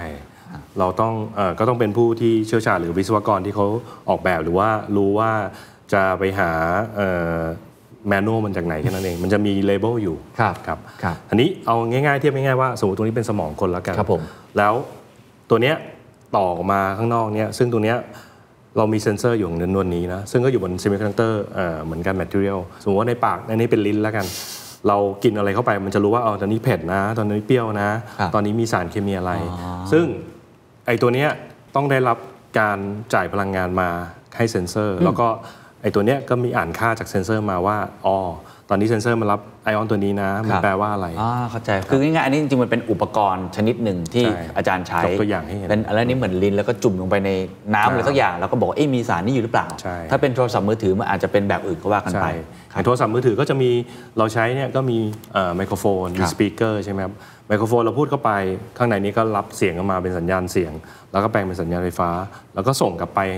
เส้นสัญญาณผ่านอากาศไปให้ครับผู้ใช้โทรศัพท์มือถืออีกฝั่งหนึ่งครับอะแล้วตรงข้างในตรงไหนที่อาจารย์อยากจะขยายความเพิ่มครับ ว่าตกลงเซมิคอนดักเตอร์อยู่ตรงไหนเนี่ยผมยังโอเคครับอ่าสมมติเราคุยกับอ่าคนทำอิเล็กทรอนิกส์ช่างหรืออะไรเงี้ยราะบอกว่าไปบ้านหม้อนะไปซื้อ IC ก็ IC ก็หมายถึงไอ้ตัวดำๆนี่แหละครับไอ้ตัวดำๆทีนี้ไอ้ตัวเนี้ยเวลาบอกไอ้ว่า IC ชิป semiconductor เนี่ยส่วนใหญ่เขาจะอ้างอิงถึงตัวนี้ ไอ้ที่พูดว่าชิป หรือว่าที่ตอนนี้ชิปมันหายอยู่ ผมต้องลองมองหน้าดรทิวแทนอาจารย์นะฮะถูกไหมฮะใช่ไหมฮะนี่คือชิปเวลาเขาเรียกกันรวมๆใช่หรือว่า IC ก็ได้ แล้วแต่คนจะเรียกโอเคคือเซลล์สมองทั้งหมดที่ใช้คิดใช้ประมวลผลเนี่ยก็จะอยู่ในก้อนนี้ครับก็คือถ้าเขาดีไซน์มันอมวลผลมันก็อยู่ในก้อนนี้ ถ้าครับเขาดีไซน์มันจำมันก็จะอยู่ในก้อนนี้โอเครับอะเราจะซูมเข้าไปอีกสักเล็กน้อยนะครัครับบมีอีกชิ้นส่วนหนึ่งขอบคุณครับครับ คืออ่าตอนนี้ไอ้ดำๆเนี่ย จริง ๆ แล้วมันเป็นส่วนที่เราเรียกว่าในในอุตสาหกรรมเขาจะเรียกว่าชิปแพคเกจจิ้งก็คือเป็นตัวที่ใช้ห่อหุ้มตัวชิปจริง ๆ ข้างในนะครับ อ๋อ คือดำๆอันนี้อันมันคืออันนี้ คือถ้าแงะออกมา ถ้าเราเปิดออกมาเนี่ยไอ้ดำๆเมื่อกี้เนี่ยถ้าครัเราบเปิดฝาออกมาเนี่ยครับมันก็จะเห็นดำๆข้างในเป็นจุดครับนะครับถ้าเราส่องด้วยแว่นขยายเนี่ยเราจะเห็นว่าดำๆจุดนั้นเนี่ยมันจะมีสายไฟเล็ก ๆ เชื่อมต่อมาบนโลหะที่อยู่ข้างๆครับ ซึ่งมันก็จะต่อมากับขามันครับเออซึ่งถ้าเรากลับมาตรงเนี้ยไอ้ PCB เนี่ยมันเป็นพูดง่ายๆเป็นแผงที่มีสายไฟต่อเข้าด้วยกันใช่ครับฉะนั้นเวลาเราคอมโพเนนต์เนี่ยไปวางเนี่ยมันก็จะถูกเชื่อมเข้าหากันเนี่ยอ่าผ่านสายไฟบน PCB เข้าใจฮะฉะนั้นพูดง่ายๆคือเรานึกว่าไอ้ไอ้ตัวเนี้ยคือเมือง เมืองนี้มีสายไฟผ่านเสาไฟหลัก เสาไฟหลักผ่านเข้าบ้าน บ้านผ่านเข้า power outlet power outlet ส่งต่อให้กับเอ่อเครื่องใช้ไฟฟ้าครับก็พูดง่ายๆ PCB ลงไปเรื่อยๆ จนกระทั่งเป็นชิปข้างในเนี่ยมันก็ต่อผ่านสายไฟเรื่อยอ๋อเข้าใจๆแล้วแต่เรามองไม่ค่อยเห็นแค่นั้นแต่ไอ้ตรงนี้คือแพคเกจจิ้งของมันใช่เหมือนเปิดกล่องช็อกโกแลตมาแล้วมีช็อกโกแลตอยู่ข้างในใช่อะไร feel นั้น แล้วเซมิคอนดักเตอร์อยู่ตรงไหนครับก็คือไอ้จุดดำๆตรงกลางเนี่ยครับครับอันนี้คือเป็น ชิปที่เราเอ่อตัดออกมาจากแผ่นเวเฟอร์นี้นะครับแผ่นเวเฟอร์เนี่ยคือ silicon wafer ซึ่งเรามีชิปเยอะแยะหมดเลยครับซึ่งเวลาจะใช้งานจริงเราต้องตัดส่วนที่เราอ๋ออันนี้คือกระบวนการผลิตแล้วใช่ ว่าเขาทำเป็นแผ่นเขาเรียกเวเฟอร์ใช่เหมือนเวเฟอร์จริงๆใช่ไหมที่เราเพราะว่ากินมันขนมบางอ๋อครับแหมช่างเรียกนะฮะครับเหมือนเวเฟอร์ฮะเวลาผลิตออกมา แต่ว่าเอามาใช้จริงก็คือเราก็ตัดมันออกมาใช่ครับใช่ไหมฮะแล้วตรงนี้ข้างในคือเซมิคอนดักเตอร์ก็คือชิปขนาดเล็ก ซึ่ง ชิปในนี้กับตรงนี้มันอาจจะไม่เหมือนกันแต่เพียงเอาตัวอย่างมาให้ดูว่า เวลาเรามองว่าชิปหนึ่งชิปเป็นยังไงเนี่ยเราจะเห็นว่า pattern ตรงเนี้ยหรือลวดลายเนี่ยมันจะซ้ำไปซ้ำมาใช่ไหมครับแต่ละอันก็คือหนึ่งหนึ่งชิป แต่เผอิญว่าชิปตัวนี้มันดีไซน์ไว้ใหญ่ มันก็เลยตัวใหญ่ แต่ถ้าชิปมันดีไซน์แล้วมันเหลือเล็กนิดเดียวมันก็เหลือแค่นี้แค่นั้นเองมันขึ้นอยู่กับเราว่าเราออกแบบอะไร และไอ้ที่บอกว่ามีหมื่นกว่าสวิตช์หมื่นกว่าล้านสวิตช์ครับมันก็คืออยู่ในนี้หมดเลยอ่าใน Apple หรืออะไรเงี้ยชิปมันก็จะใหญ่กว่านี้นะครับครับเพราะว่ามัน มันอ่าอัดทรานซิสเตอร์เข้าไปเยอะมาก อาจจะประมาณเนี้ยอาจจะเท่านี้หรือเล็กกว่านี้หน่อยหนึงอืมแต่ทุกอย่างก็จะอยู่ในนี้หมดเลยใช่และอย่างตัวนี้เลยเนี่ยมีประมาณกี่ทรานซิสเตอร์ครับตัวนี้ครับตัวนี้น่าจะเป็นเซนเซอร์ธรรมดาอ๋อเป็นเซ็นเซอร์ที่เราทำทำขึ้นมา แต่ทีนี้เนี่ยถ้าเราคิดง่ายๆอะเวลาเขาบอกเทคโนโลยีของ memory หรือว่า logic เนี่ยอยู่ที่ 5 นาโนเมตร แปลว่าขนาดทรานซิสเตอร์เนี่ยคือ 5 นาโนเมตรครับและระยะห่างระหว่างทรานซิสเตอร์ก็ ประมาณ 5 นาโนเมตรเหมือนกัน ก็พูดง่ายๆคือทำยังไงให้มันหนาแน่นที่สุด ฉะนั้นไม่ใช่แค่ขนาดอย่างเดียวแต่ว่าความหนาแน่น ประเด็นสำคัญคือความหนาแน่น อ๋อ เข้าใจฮะครับ เพราะฉะนั้นที่เราพูดกันเซมิคอนดักเตอร์เซมิคอนดักเตอร์นี่แหละครับครับ ใช่ไหมฮะที่อยู่ในตรงนี้ อะ ทีนี้คำถามเพิ่มเติมคือ แล้วมันมีกี่ประเภทครับเซมิคอนดักเตอร์เห็นอาจารย์บอกก็มีหลายฟังก์ชันเหมือนกัน โอเค คือถ้าในมุมของเอ่ออุตสาหกรรมเนี่ยเราอาจจะแบ่งเซมิคอนดักเตอร์เป็นเอ่อสองค่ายก็ได้ ค่ายที่เล่นเรื่องสินค้าที่เป็น memory หรือ logic ครับนะครับแล้วก็อีกค่ายหนึงก็คือที่ไม่ใช่ 2 ตัวนี้อ๋ออาก็ทำไมต้องแบ่งอย่างนี้ก็คือว่าอะไรก็ตามที่เกี่ยวกับ logic หรือ memory เนี่ยมันแข่งกันที่ขนาดหรือความหนาแน่น ฉะนั้นที่ตอนนี้เราคุยกันว่าเอ่อจีนกำลังแข่งขันเทคโนโลยีกับอเมริกา หรือไต้หวันอะไรเงี้ยเพื่อให้ขนาดเล็กลงเนี่ยอันเนี้ยเราพูดถึง logic กับ memory ซึ่งอยู่ในค่ายของ follow Moore's law อ่าที่เราเราได้ยินกันครับ Moore's law Moore's law ครับก็คืออันนี้แหละใช่ Moore's law ก็คือเราสามารถอัดจำนวนทรานซิสเตอร์เนี่ยเข้าไปในชิปเนี่ยเพิ่มขึ้นได้ประมาณ 2 เท่าทุก ๆ 2 ปี อ๋อ เข้าใจแล้วภายในขนาดที่อาจจะเท่าเดิมหรือเล็กกว่าเดิมได้ด้วย ใช่ใช่อ่าเข้าใจครับครับ ก็คือว่าพื้นที่เนี่ยเล็กลงเอ่อประมาณครึ่งหนึ่งครับทุกๆ2-3ถึง3ปีอ๋อเกมนี้เกมนี้ผมถามเพิ่มทำไมถึงต้องทำให้มันเล็กลงเรื่อยๆครับสมมุติว่าอ่าเรามีวงจรเนี้ยครับเรามีลิ้นใช่ไหมครับ แต่ถ้าสมมติเราทำทุกอย่างให้มันเล็กลงได้เนี่ยสมมติเราตอนนี้เรามีระบบที่มี IC อะไรต่างๆ อยู่นี้หมดเลย แต่ถ้าสมมุติเรายุคมันเหลือชิปตัวเดียวอะกล่องนี้ก็จะเหลือแค่เท่าตัวเนี้ยแปลว่าอะไรถ้ากล่องเท่าเดิมเนี่ยผมสามารถ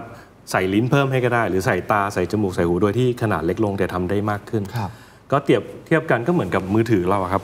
มือถือเราเนี่ยแต่ก่อนเนี่ยกระติกน้ำของเราเนี่ยโทรออกกับรับอย่างเดียว ใช่ เดี๋ยวนี้เนี่ยโทรศัพท์ของเราทำอะไรได้เยอะกันนั้นเยอะมากแล้วก็เล็กลงด้วย แล้วใส่กระเป๋าได้เนาะครับคือจริงๆดูวิดีโออย่างสมมอะไรก็ติได้เวลาเราไป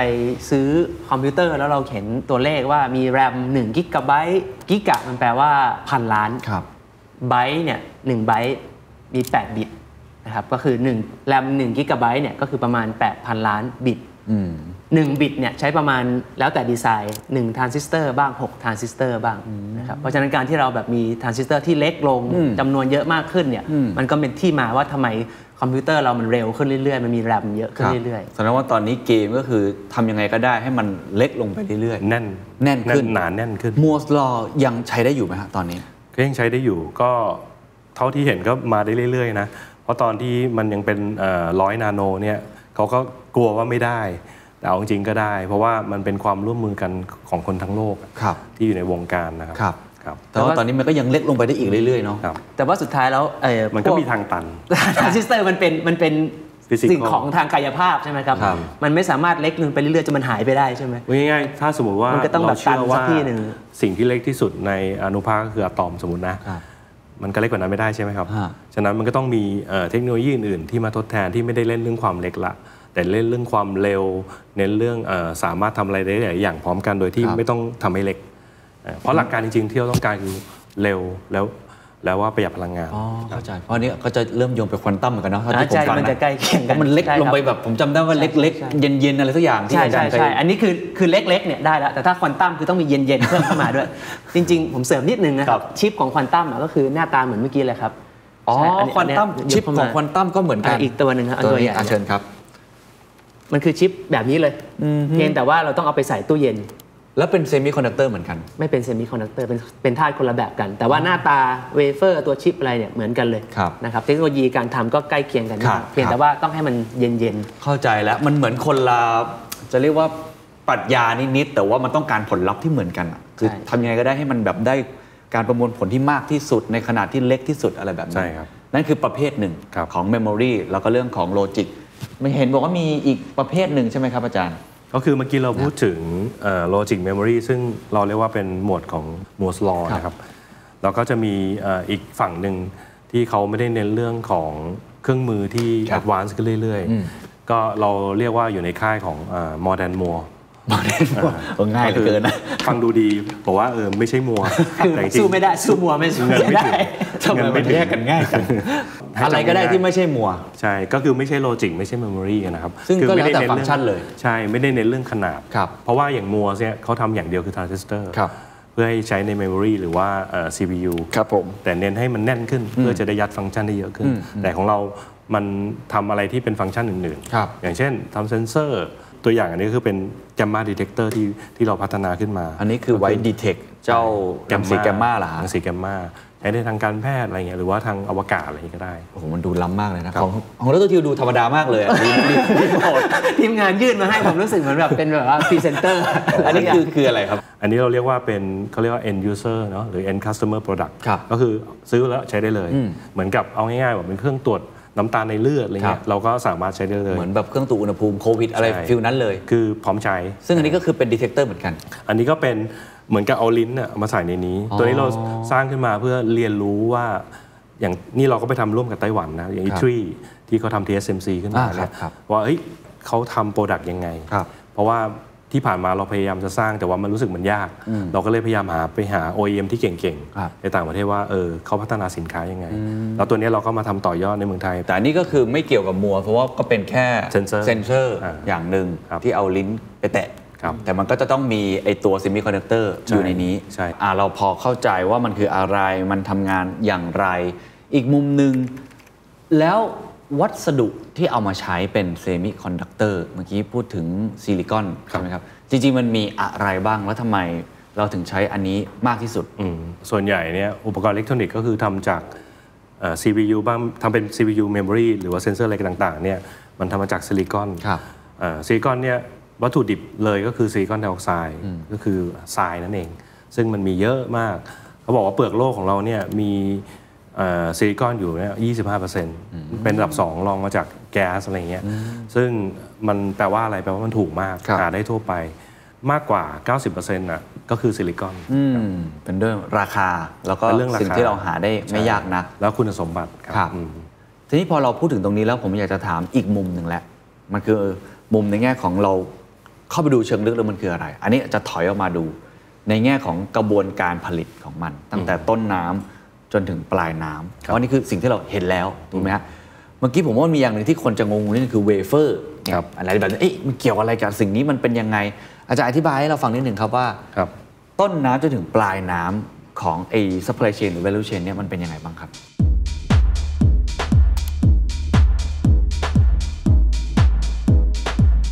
เริ่มจากตรงเนี้ยแผ่นนี้เขาเรียกแผ่น silicon wafer อันนี้คือแผ่น silicon wafer ที่เอ่อผ่านกระบวนการมาแล้ว เพราะว่าเราเห็นลวดลายชิปต่างๆแล้วตอนนี้ไอตัวเวเฟอร์เองเนี่ยถ้าเทียบกับอุตสาหกรรมการพิมพ์เนี่ยตัวเวเฟอร์ก็เหมือนกระดาษที่พร้อมจะให้ลงพิมพ์พิมพ์นะครับส่วนลวดลายพวกเนี้ยก็คือเนื้อหาของของหนังสือที่มีผู้แต่งเนาะลงพิมพ์มีทำหน้าที่ก็คือว่าคุณส่งไฟล์มาเดี๋ยวผมพิมพ์หนังสือให้คุณ เราก็ซื้อกระดาษมาจากซัพพลายเออร์ ฉะนั้นคนพิมพ์ไม่จำเป็นต้องทำกระดาษเอง ฉะนั้นเวลาเราพูดถึง Semiconductor Industry เนี่ย ส่วนใหญ่เราจะอ้างอิงถึงคนที่พิมพ์ แต่คนที่ทำเวเฟอร์ก็แยกกันไปเลยครับคนที่ทำเนื้อหาใช่มากกว่าคนที่แค่หากระดาษมาอะไรใช่ต่างก็คือมันก็เป็นอุตสาหกรรมแยกกัน เพราะว่าการทำเวเฟอร์ก็ต้องใช้เรื่องของ purity เรื่องพลังงานเยอะมาก แล้วก็การหาวัตถุดิบที่ดีอะไรเงี้ย ส่วนคนพิมพ์ก็ เลือกกระดาษที่ดีมาได้แล้ว ที่เหลือก็มีคนมาจ้างพิมพ์ content ก็แล้วแต่เขาจะให้เราพิมพ์อะไรตราบใดที่เขาจ่ายเงินเราได้เราก็พิมพ์ให้ๆอ่าเข้าใจครับ อย่างเอาเอาแบบใกล้ตัวเช่น TSMC ครับเขาคือคนทำอะไรครับ TSMC ก็คือเป็นสำนักพิมพ์ ใครอยากจะเอาหนังสืออะไรไหมาให้เขาพิมพ์เขาก็พิมพ์ให้เออตราบใดที่คนเขียนหนังสือเนี่ย follow เอ่อ design rule เขาเขาหมายถึงว่า คุณเขียนหนังสือเนี่ยคุณเราจะพิมพ์ A4 ให้คุณนะคุณไม่ใช่ไปเขียนเป็น A3 อะไรเงี้ยก็คือเรื่องของกรอบเรื่องของขนาดอะไรเงี้ยครับซึ่งมันก็จะมีรายละเอียดครับเออครับแสดงว่ากระบวนการก่อนที่จะเกิดมาเป็นไอ้เจ้าชิป แล้วก็ออกมาเป็น end product เนี่ยเริ่มต้นจากการคิดก่อนว่าเนื้อหาเนี่ยมันควรจะเป็นอะไรใช่เหมือนคิดเนื้อหาหนังสือ เรื่องนี้จะเป็นนิยาย เรื่องนี้จะเป็นเรื่องสั้นจะเป็นบทความ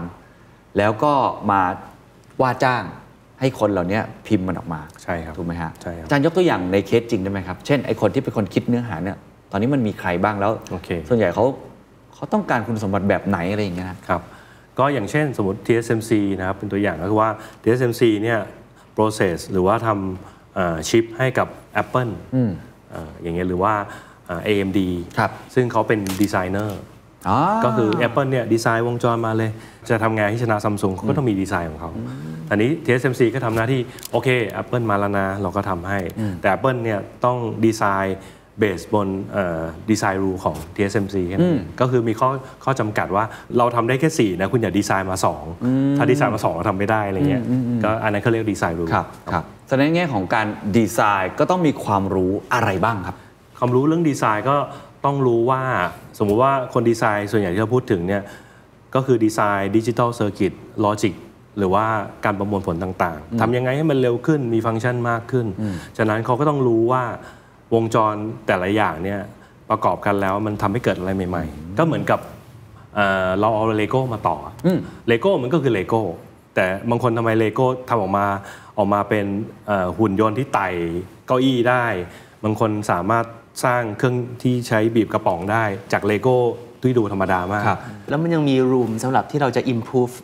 ไปอีกมากน้อยแค่ไหนครับ หรือว่าจะต้องเป็นบริษัทใหญ่ ๆ เท่านั้นถึงจะมาทำตรงดีไซน์ตรงนี้ได้ จริง ๆ ดีไซน์เนี่ยเราเราสามารถเรียนรู้ได้อย่างในมหาลัย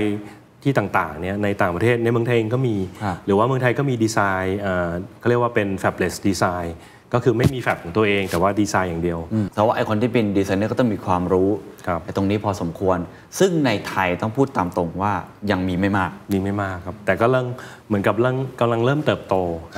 แต่ว่าใครที่สามารถมีตรงนี้ได้ ก็เหมือนจะเป็นผู้นำด้านนวัตกรรม ผมเข้าใจถูกไหมใช่ครับคือมี value add เยอะ เพราะว่าเวลาเราพูดถึงดีไซน์เนี่ยเราจะ associate กับสินค้าใหม่ สินค้าใหม่เนี่ยตัวที่เพิ่มมูลค่าคือดีไซน์ เพราะมันไม่มีใครทำก็คือเพื่อ supply มันน้อย แต่ demand ต้องการเยอะเราก็กำไรจากตรงนี้อ่าเข้าใจก็เหมือนกับทำเสื้อผ้า คนที่เป็นคนดีไซน์แบบเสื้อผ้า กับอีกคนหนึ่งคือเป็นคนที่ขึ้นไอ้รูปผ้านั้น หรือเอาไปทอเอาไปตัดครับอะไรก็อีกเรื่องหนึ่งใช่นั้นอันนั้นคือขั้นตอนหนึ่งพอมาสู่สมมุติว่า Apple คิดมาเสร็จหมดแล้ว แล้วเขาก็ว่าจ้าง TSMC ครับในการขึ้นขึ้นมา มันทำงานกันยังไงต่อแล้ว TSMC มันจะต้องเอามาเป็นแผ่นมาจากไหนพิมพ์อะไรแบบไหนยังไงครับ สมมุติว่าเอ่อเราเป็น Apple นะครับครับ เราดีไซน์เสร็จส่งไฟล์อิเล็กทรอนิกส์เลยsoft file ธรรมดาก็ได้ ส่งไฟล์เลย แล้วก็ TSMC ก็เอาไฟล์ตัวนั้นเนี่ยมาทำไอตัวมาสครับขึ้นมานะครับ ตัวมาสเนี่ยคือว่าเป็นลวดลายที่จะใช้ในการทำให้เกิดเอ่อลวดลายบนซิลิคอนขึ้นมา อ๋อ มันเหมือนซูมเข้าไป ใช่ไหมอาจจะต้องครับเรียงแบบนี้หรือเปล่าครับอาจารย์หมายถึงว่า แบบนี้หรือเปล่าครับใช่ ก็คือว่าอ๋อมาสเนี่ยมันก็เหมือนกับฟิล์มถ่ายรูปครับไอตัวเวเฟอร์ก็เหมือนกระดาษที่เคลือบสารอันไม้นี้แสงคือฟิล์ม นี่คือกระดาษ ใช่ คือทางทาง Apple เนี่ยออกแบบมาแล้วใช่ แล้วแล้ว TSMC ก็ไปขึ้นทำนี้ขึ้นมาเป็นมาร์กใช่ซึ่งวัสดุมาจากไหนฮะอันนี่ก็เป็นควอสก็คือเป็นกระจกแบบหนึ่งกระจกแบบหนึ่งแล้วก็ลวดลายนี่ก็ทำจากโลหะที่มันบล็อกแสงก็คือเหมือนฟิล์มแหละครับ เพราะฟิล์มมันก็จะมีส่วนที่ดำๆกับส่วนที่แสงผ่านได้ครับมาสก็คือเป็นกระจกที่แสงผ่านได้ แต่ว่า มันจะบล็อกโดยใช้โลหะก็คือหลักการเดียวกัน คือเทคโนโลยีจริงๆ มันก็ based บนของที่เคยมีมาแล้วแค่นั้นเองครับก็พอได้เสร็จเราก็ตัวเนี้ยเป็นหนึ่งใน process ที่ใช้คือการถ่ายแบบ แต่ process ทั้งหมดในการทำให้ไอ้นี่มันมันมาเป็นลวดลายและทำงานได้เนี่ยถ้าเอาแบบง่ายๆจำง่าย ๆ ก็มีการปลูกฟิล์มปลูกฟิล์มก็อาจจะมีฟิล์มโลหะ ฟิล์มฉนวนอะไรก็แล้วแต่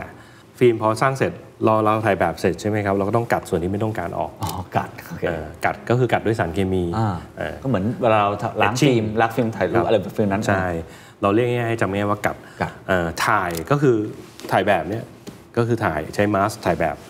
เราก็ยิงยิงในที่นี้อาจจะเข้าใจยากหน่อยก็คือว่าใน process พวกเนี้ยมันจะมีการยิงไอออนเข้าไปในแผ่นเวเฟอร์ เพื่อให้เกิดเอ่อ PN junction ทำให้เกิดไดโอดอะไรต่างๆอ๋อครับครับปลูก กัดถ่ายถ่ายยิงยิงครับสี่อันสี่อัน แล้วก็มันก็จะทำวนไปวนมาอย่างเงี้ยเพราะว่าตัวนี้มันจะมีหลายอันครับlayer มันเหมือนเราสร้างคอนโดชั้นที่ 1 ชั้นที่ 2 ชั้นที่ 3 ชั้นที่ 4 ถ้าแต่ละชั้นไม่เหมือนกันก็ต้องเปลี่ยน layer ไปเรื่อยแสดงว่าถ้าเกิดเราเข้าไปในโรงงานของ TSMC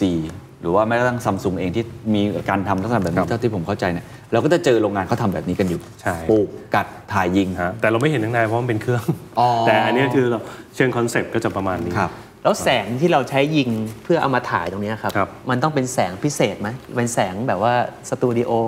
ธรรมดานี่ได้หรือเปล่า คือมันจะสัมพันธ์กับขนาดของสิ่งที่เราต้องการสร้าง อย่างตอนนี้เราพูดว่าเทคโนโลยีของทรานซิสเตอร์อยู่ที่อ่าสมมุติว่า 20 นาโนเมตรแปลว่าแสงเนี่ยเวลาผ่านมาสเนี่ยแสงก็ต้องมีขนาดเอ่อที่ใกล้เคียงกับสิ่งที่เราต้องการพิมพ์ ฉะนั้นยิ่งอันนี้เล็กลงแสงที่ผ่านมานี่ก็ต้องต้องมีความยาวคลื่นที่สั้น โอ้แล้วเราออกแบบให้แสงความยาวคลื่นสั้น อันนี้ได้เป็นเรื่องของ equipment ละ เป็นเรื่องของอ๋อ process tool ละ คือถ้าเป็นแสงเหมือนแบบแสงไฟตามสตูดิโอเนี่ยครับเวลามันยิงมามันมีหลายหลายความาวควายมถี่คลื่นหลายความยาวคลื่นครับแต่อันเนี้ยมันต้องเหมือนกับว่าต้องเป็นความยาวคลื่นเฉพาะครับใช่ไหมเพราะว่ามันเล็กมาก ใช่ถูกไหมฮะเพราะไม่งั้นเหมือนเราเราเวลาแอบส่องใครเงี้ยผ่านระแนงที่มันเล็กๆอะมันจะเบลอๆเพราะว่าแสงมันสอดแทรกเออฉะนั้นโดยไอเดียคือว่าทำยังไงให้มันคมที่สุด เพราะว่าถ้าถ่ายไปแล้วเบลออย่างเงี้ยมันก็ไม่ใช่ 4 นาโนไม่ใช่5นาโนเมตรแล้วมันก็จะเบลออมันก็ใช้งานไม่ได้ครับครับแล้วพอมันออกมาเป็นเวเฟอร์แบบนี้ปุ๊บก็กระบวนการก็เหมือนใกล้ใกล้เสร็จแล้วใช่ไหมครับมันก็วนไปวนมาอย่างเงี้ยครับมมติว่าผมมีสักห้าสิบ layer ครับ pattern เนี่ยผมก็ทำปลูกกัดถ่ายยิงปลูกกัดถ่ายยิงเนี่ยวนไปวนมาเนี่ยห้าสิบครั้ง ซึ่งอาจจะใช้เวลาประมาณ 2 เดือน 3 เดือนแล้วแต่ครับแล้วก็เสร็จแล้วก็ก็ได้เป็นแผ่นเวเฟอร์ที่พร้อมที่จะ ไปใส่ในแพคเกจจิ้งละอ่าก็ไปใส่ในนี้ก็จะมีใช่เครื่องใส่แพคเกจจิ้งอะไรอีกแพคเกจจิ้งก็คือรวมถึงการตัดแผ่นออกมาให้เป็นชิ้นเล็กครับตามที่เราดีไซน์ไว้ แล้วก็เข้ากระบวนการต่อสายไฟทองคำในนี้ที่เมื่อกี้เราพูดครับถึงเพื่อให้มันเชื่อมต่อทางไฟฟ้าได้อ๋อครับก็จะเป็นอุตสาหกรรมอีกอุตสาหกรรมหนึ่งอ๋ละอเป็นอีกอุตสาหกรรมหนึ่งแล้วกว่า Packaging จะมาเป็นอันนี้ แล้วก็พอได้อันนี้เสร็จก็คือพูดง่ายๆเราสร้างตัวนี้ขึ้นมาแต่คละรับตัวละแต่ละตัวมันก็ทำหน้าที่ของมัน ฉะนั้นคนที่ดีไซน์ระบบอะก็ต้อง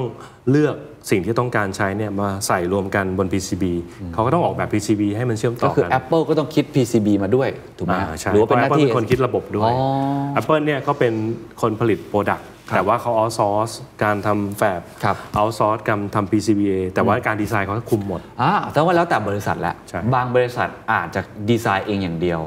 แต่ว่า outsource อย่างอื่นหมดเลยซิสเต็มอาจจะให้คนอื่นทำก็ได้ อันนี้ก็แล้วแต่ครับแต่ว่าใครที่สามารถเท่าที่ผมเข้าใจคือคุมดีไซน์ได้ทั้งหมดก็คือมี value สูงสูงถูกก็มีครับ IP เยอะมีอะไรใช่ก็ว่ากันไป พอมันออกมาเป็นไอตัวชิป และเอ่อทำตามดีไซน์ PCB ได้เสร็จแล้ว ก็จะมีคนมาประกอบ ก็จะเสร็จขั้นตอนแล้วถูกไหมครับครับซึ่งอันนี้ก็ถ้าเข้าใจว่าประเทศไทยก็ทำได้ค่อนข้างเยอะ ส่วนเนี้ยประเทศไทยทำได้เก่งทำได้ดีนะครับก็คือว่าเป็น PCBA หรือว่าแม้กระทั่งขั้นตอนที่เราเอา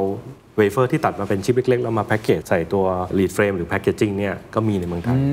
ซึ่งบริษัทพวกนี้ก็จะมี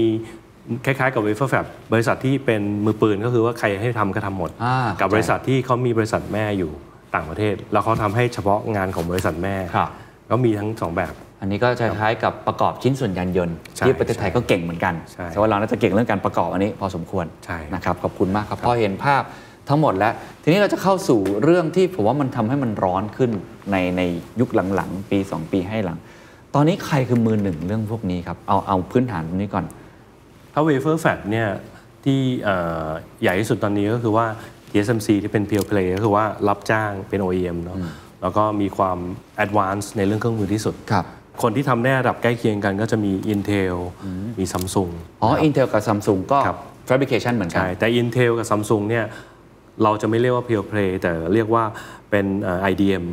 ก็คือย่อมาจาก Integrated Device เอ่อ Manufacturing ครับก็คือว่ามีทั้งดีไซน์แล้วก็ทำเองด้วยอ่าเข้าใจคือเขาทำของตัวเองด้วย ก็คือเพราะ Intel มีโรงก็มีพิมพ์ processor ของเขาด้วยโรงพิมพ์ที่มีนักเขียนของตัวเองอ๋อโอเค เห็นภาพแต่ TSMC โรงพิมพ์อย่างเดียว ใช่คำถามคือทำไม TSMC ถึงเป็นเบอร์หนึ่งโลก ตอนที่ TSMC เอ่อตั้งขึ้นใหม่ๆเนี่ยถ้าลองไปหาอ่านประวัติเนี่ย หลาย ๆ คนก็มองว่าไม่น่าจะ work นะ ถ้าคุณไม่มีดีไซน์ของตัวเอง มีแต่โรงพิมพ์ เพราะตอนนั้นอาจจะเป็นไปได้ว่าบริษัทที่อยู่ในขณะนั้นนะมันเป็นทั้งโรงพิมพ์เป็นทั้งอ่ามีนักเขียนในสังกัดตัวเองเนี่ยซึ่งมันยังมองไม่ออกว่าจะมีใครที่เป็นนักเขียนและที่มาใช้โรงพิมพ์แต่พอเรามีโรงพิมพ์ขึ้นมาปุ๊บเนี่ยมันก็คงมีนักเขียนที่อยากมีหนังสือพิมพ์เองเนาะไม่ต้องไปนั่งจ้างให้สังกัดตัวเอง เพื่อครัจะบได้เพิ่มกำไรให้ตัวเองครับ มันพอมันมีอย่างนี้เยอะขึ้น มันก็กลายเป็นว่า business plan เนี้ยมัน work เพราะว่าเขาไม่แคร์คุณจะเอาให้อะไรผมพิมพ์ผมก็พิมพ์เออแล้วก็กลายเป็นว่าโอ้โหทั้ง Apple AMD เงี้ยซึ่งจริง ๆ แล้ว Apple เนี่ยไม่ได้มีแฟบของตัวเองเนาะแต่ใหญ่เป็นบริษัทน่าจะที่หนึ่งของโลกแล้ว ใหญ่กว่า Intel อีก ซึ่งไม่มีแฟบเออแล้วก็ใหญ่กว่า TSMC ด้วยที่มีแฟบอ่าเออมันเป็นกลยุทธ์ของเขาที่ตั้งใจจะไม่มีด้วย เพราะว่ามันต้นทุนมันต่ำไงแต่กำไรสูง มันก็เลยมีมูลค่าบริษัทสูง เพราะไม่มีอะไรที่เป็นฟิสิกอลเลยอะครับอย่างมากก็คอมพิวเตอร์ครับครับคือฟังแบบนี้ก็แสดงว่า TSMC นี่เป็นโอ้โหเรียกว่าหน่วยงานหรือประเทศเองเนี่ยมองเห็นอนาคตถูกไหมฮะ แล้วก็เข้าไปจับโอกาสตรงนี้ได้ดีใช่นี่ถามว่าเมื่อกี้เราคุยกันนอกแล้วว่าเรื่อง Ecosystem ก็สำคัญครับเขาสร้าง Ecosystem ให้มันเกิดขึ้นได้ยังไง การที่จะเป็นเอาแค่เป็นผู้ผลิตโรงพิมพ์ก็ยังดีเนี่ยยังไม่ถึงขั้นไปเรื่องดินด้านดีไซน์เนี่ยเป็นโรงพิมพ์ แล้วก็สร้าง value เพราะ TSMC สร้างรายได้ให้กับไต้หวันมหาศาลถูกไหมใช่ครับ มันต้องประกอบด้วย Ecosystem อะไรบ้าง ส่วนใหญ่เนี่ยประเทศถ้าเรามานั่งเฝ้ามานั่งสังเกตดูเนี่ยไม่ว่าจะเป็นเกาหลี ญี่ปุ่นจีน ไต้หวันเนี่ยส่วนใหญ่ทุกคนก็เริ่มจาก downstream เนาะอะไรที่เป็นเอ่อไม่ได้ซับซ้อนมาก เริ่มจากอย่างสมมติว่าเราทำดีไซน์ระบบหรือว่าแค่ประกอบเนี่ย ก็ทำได้ถ้ามีเครื่องมือแล้วก็ training ครับระดับหนึ่งเนาะก็ทำได้ ไม่ได้หมายถึงว่ามันง่ายนะ แต่ว่ามันเข้าถึงได้ แต่พอเรามีความสามารถขึ้นมากขึ้นหรือว่าถ้าเป็นเอ่อเขาเรียกอะไรผู้นำองค์กรในบริษัทหรือว่าเจ้าของเนี่ยก็มองว่าเฮ้ยทำยังไงดีว่าตอนนี้ไอ้นี่แม่งก็ทำได้ไอ้นี่ก็ทำได้ ถ้าเราไม่ขยับเนี่ยสักวันหนึ่งเราต้องตายแน่ๆฉะนั้นวิธีเดียวก็คือขยับขึ้นไปก็คือเรียนรู้เพิ่มขึ้น สมมุติเรารถยนต์เนี้ยเราทำแต่ก่อนเราก็ฉีดแต่พลาสติกอ้าวทำไมเราไม่ทำไฟ กระจกข้างไม่ทำไฟท้าย แล้วขยับมาทำส่วนอื่น ๆ ที่แพงขึ้นมูลค่าครับเพิ่มขึ้นครับฉะนั้นยิ่งเราเพิ่มความรู้แล้วคู่แข่งน้อยเท่าไหร่เนี่ยมูลค่ามันก็จะเพิ่มไปเรื่อย ๆ ฉะนั้นมันเลยไม่แปลกว่าคนที่ทำ fab ที่มันมี high-tech มากๆอะมันจะมีมูลค่าที่สูง แล้วคนที่ทำดีไซน์บน top อย่างนั้นอะก็ได้มูลค่าสูงขึ้นไปอีกฉะนั้นโดยหลักการแล้วเนี่ยเอ่อถ้าฝั่งเอกชนเนี่ย ก็ต้อง take initiative หรือว่า proactive ในการสร้างมูลค่าให้ตัวเอง ไม่หยุดนิ่งอะเออแล้วส่วนฝั่งเออของรัฐหรืออะไรเงี้ยก็ต้องสนับสนุนให้การทำดำเนินการเรื่องพวกเนี้ยมันง่ายขึ้นอืมอะไรน่าจะเป็น key success factor ที่สุดครับ ที่จะทำให้สิ่งนี้มันเกิดขึ้นได้ในในประเทศไทย หรือว่าที่ไต้หวันเขาทำให้มันเกิดขึ้นได้ยังไง เช่น ต้องมีมหาวิทยาลัยดีๆ งานวิจัยดีๆ เช่นต้องทำงานร่วมกันกับเอกชนที่ก็จริงจังด้านนี้เช่นเดียวกัน มันมันต้องการ อะไรคือกุญแจครับ ผมว่าเอ่อยกตัวอย่างเช่นนะครับอย่างอเมริกาเนี่ยเป็นคนคิดเทคโนโลยีเนาะตั้งแต่ทรานซิสเตอร์ตัวแรก 157 เหรียญจนกระทั่งตอนนี้มีเป็นหมื่นๆตัวตัวลึงตกหนึ่งไม่กี่นาโนดอลลาร์อะไรเงี้ยอย่างนั้นคือเป็นต้นน้ำของการอินโนเวชันเนาะแต่อย่างถ้าเป็นจีนไต้หวันเนี่ยถ้าเขาไปไล่ทำตามเหมือนอเมริกาตั้งแต่แรกเนี่ยอเมริกาไปอยู่นู่นแล้วเขายังตามไม่ทันเลย ฉะนั้นวิธีที่ง่ายสุดก็คือซื้อเทคโนโลยีเราเริ่มจาก ตรงจุดที่คนอยู่ในปัจจุบัน เราค่อยขยับแข่งกับเขา แต่ถ้าเราคาดหวังว่าทำใหม่ตั้งแต่ต้นเนี่ยมันไม่มีทางทันครับใช่ ฉะนั้นส่วนหนึ่งก็ต้องใช้พยากรณ์ที่ยังมีอยู่เพื่อดึง ให้จุดเริ่มของเราไม่ห่างจากเขามากครับเราค่อยแข่งอืมเพราะถ้าไปแข่งแต่ต้นเราตายอืมส่วนเรื่องระบบนิเวศที่รอบล้อมอย่างเช่น คนมหาลัยเนี่ยเหมือนกับว่า พอเรามีแม่เหล็กก็คืออุตสาหกรรมมีเงินน่ะเดี๋ยวมันก็มาเองเพราะไม่งั้นไต้หวันจีน จีนเนี่ยเราเห็นตั้งแต่เขายังแบบไม่มีอะไรเลยเนาะครับในช่วงชีวิตเราเราเห็นตอนจีนไม่มีอะไรจนกระทั่งตอนเนี้ยมันแข่งกับอเมริกาแล้วอะอเมริกายังกลัวจีนแล้วอะหรือเกาหลีเนี่ยยี่สิบสามปีที่แล้วเขายังต้องมาดูงานที่ประเทศเราเลยจริงเหรอฮะตอนนี้กลายเป็นว่าโอ้ซัมซุงใช่ไหมครับก็อย่างจีนเงี้ยนะผมว่าเป็นเคสที่น่าสนใจว่าว่าเขาสร้างมาถึงจุดนี้ได้ไงครับถ้าเรามองแต่ละประเทศที่เขา เขาเอ่อมีความก้าวหน้าเทคโนโลยีเนี่ยมันต้องเป็นความร่วมมือของคนทั้งประเทศเลยครับต้องเรื่องของว่าสนับสนุนสินค้าในประเทศ แล้วก็ร่วมมือกันเพื่อให้เกิดสินค้านั้นจริง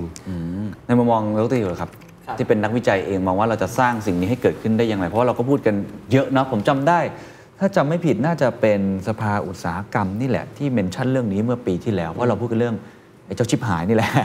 แล้วบอกครับนี่ประเทศไทยก็สามารถทำสินค้าอิเล็กทรอนิกส์แบบนี้ได้นะ เราอาจจะทำตัว semiconductor ของตัวเองก็ได้ทำไมต้องไปดูที่ไต้หวันจีนเกาหลีอย่างเดียว ในมุมมองนักวิจัยเรามองว่ามันเป็นไปได้มากน้อยแค่ไหนครับ คือผมมองใน 2 มุมมุมหนึ่งคือในมุมของ R&D นะครับคือ R&D เนี่ยผมคิดว่าในฝั่งของ User หรือฝั่งของเอกชนเองก็ดีเนี่ยต้องเข้าใจมากขึ้นว่า R&D มันไม่ใช่อะไรที่เกิดขึ้นข้ามคืน หลาย ๆ ครั้งเวลาคนมาถามผมว่าเฮ้ยเทคโนโลยีเทรนด์ของปีนี้จะเป็นยังไงเนี่ย ความในใจผมคือ ผมอยากจะบอกว่าก็ไปดูของปีที่แล้ว มันก็เหมือนเหมือนๆกันนั่นแหละเพราะว่าเทคโนโลยีมันไม่ได้เปลี่ยนข้ามคืนนะครับคืออย่างที่เราคุยกันเมื่อต้นรายการเนี่ยว่าเทคโนโลยีคอมพิวเตอร์เนี่ยถ้าเรา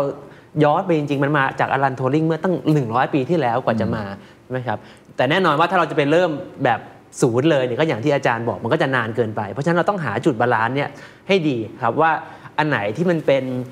use case ที่มันอาจจะ specific กับความต้องการ demand ในในในบริเวณที่เราอยู่เนี่ย คือถ้าเราไปแข่งกับเขาตรงๆเนี่ยมันมันสู้ไม่ได้อยู่แล้ว เราไม่สามารถสร้าง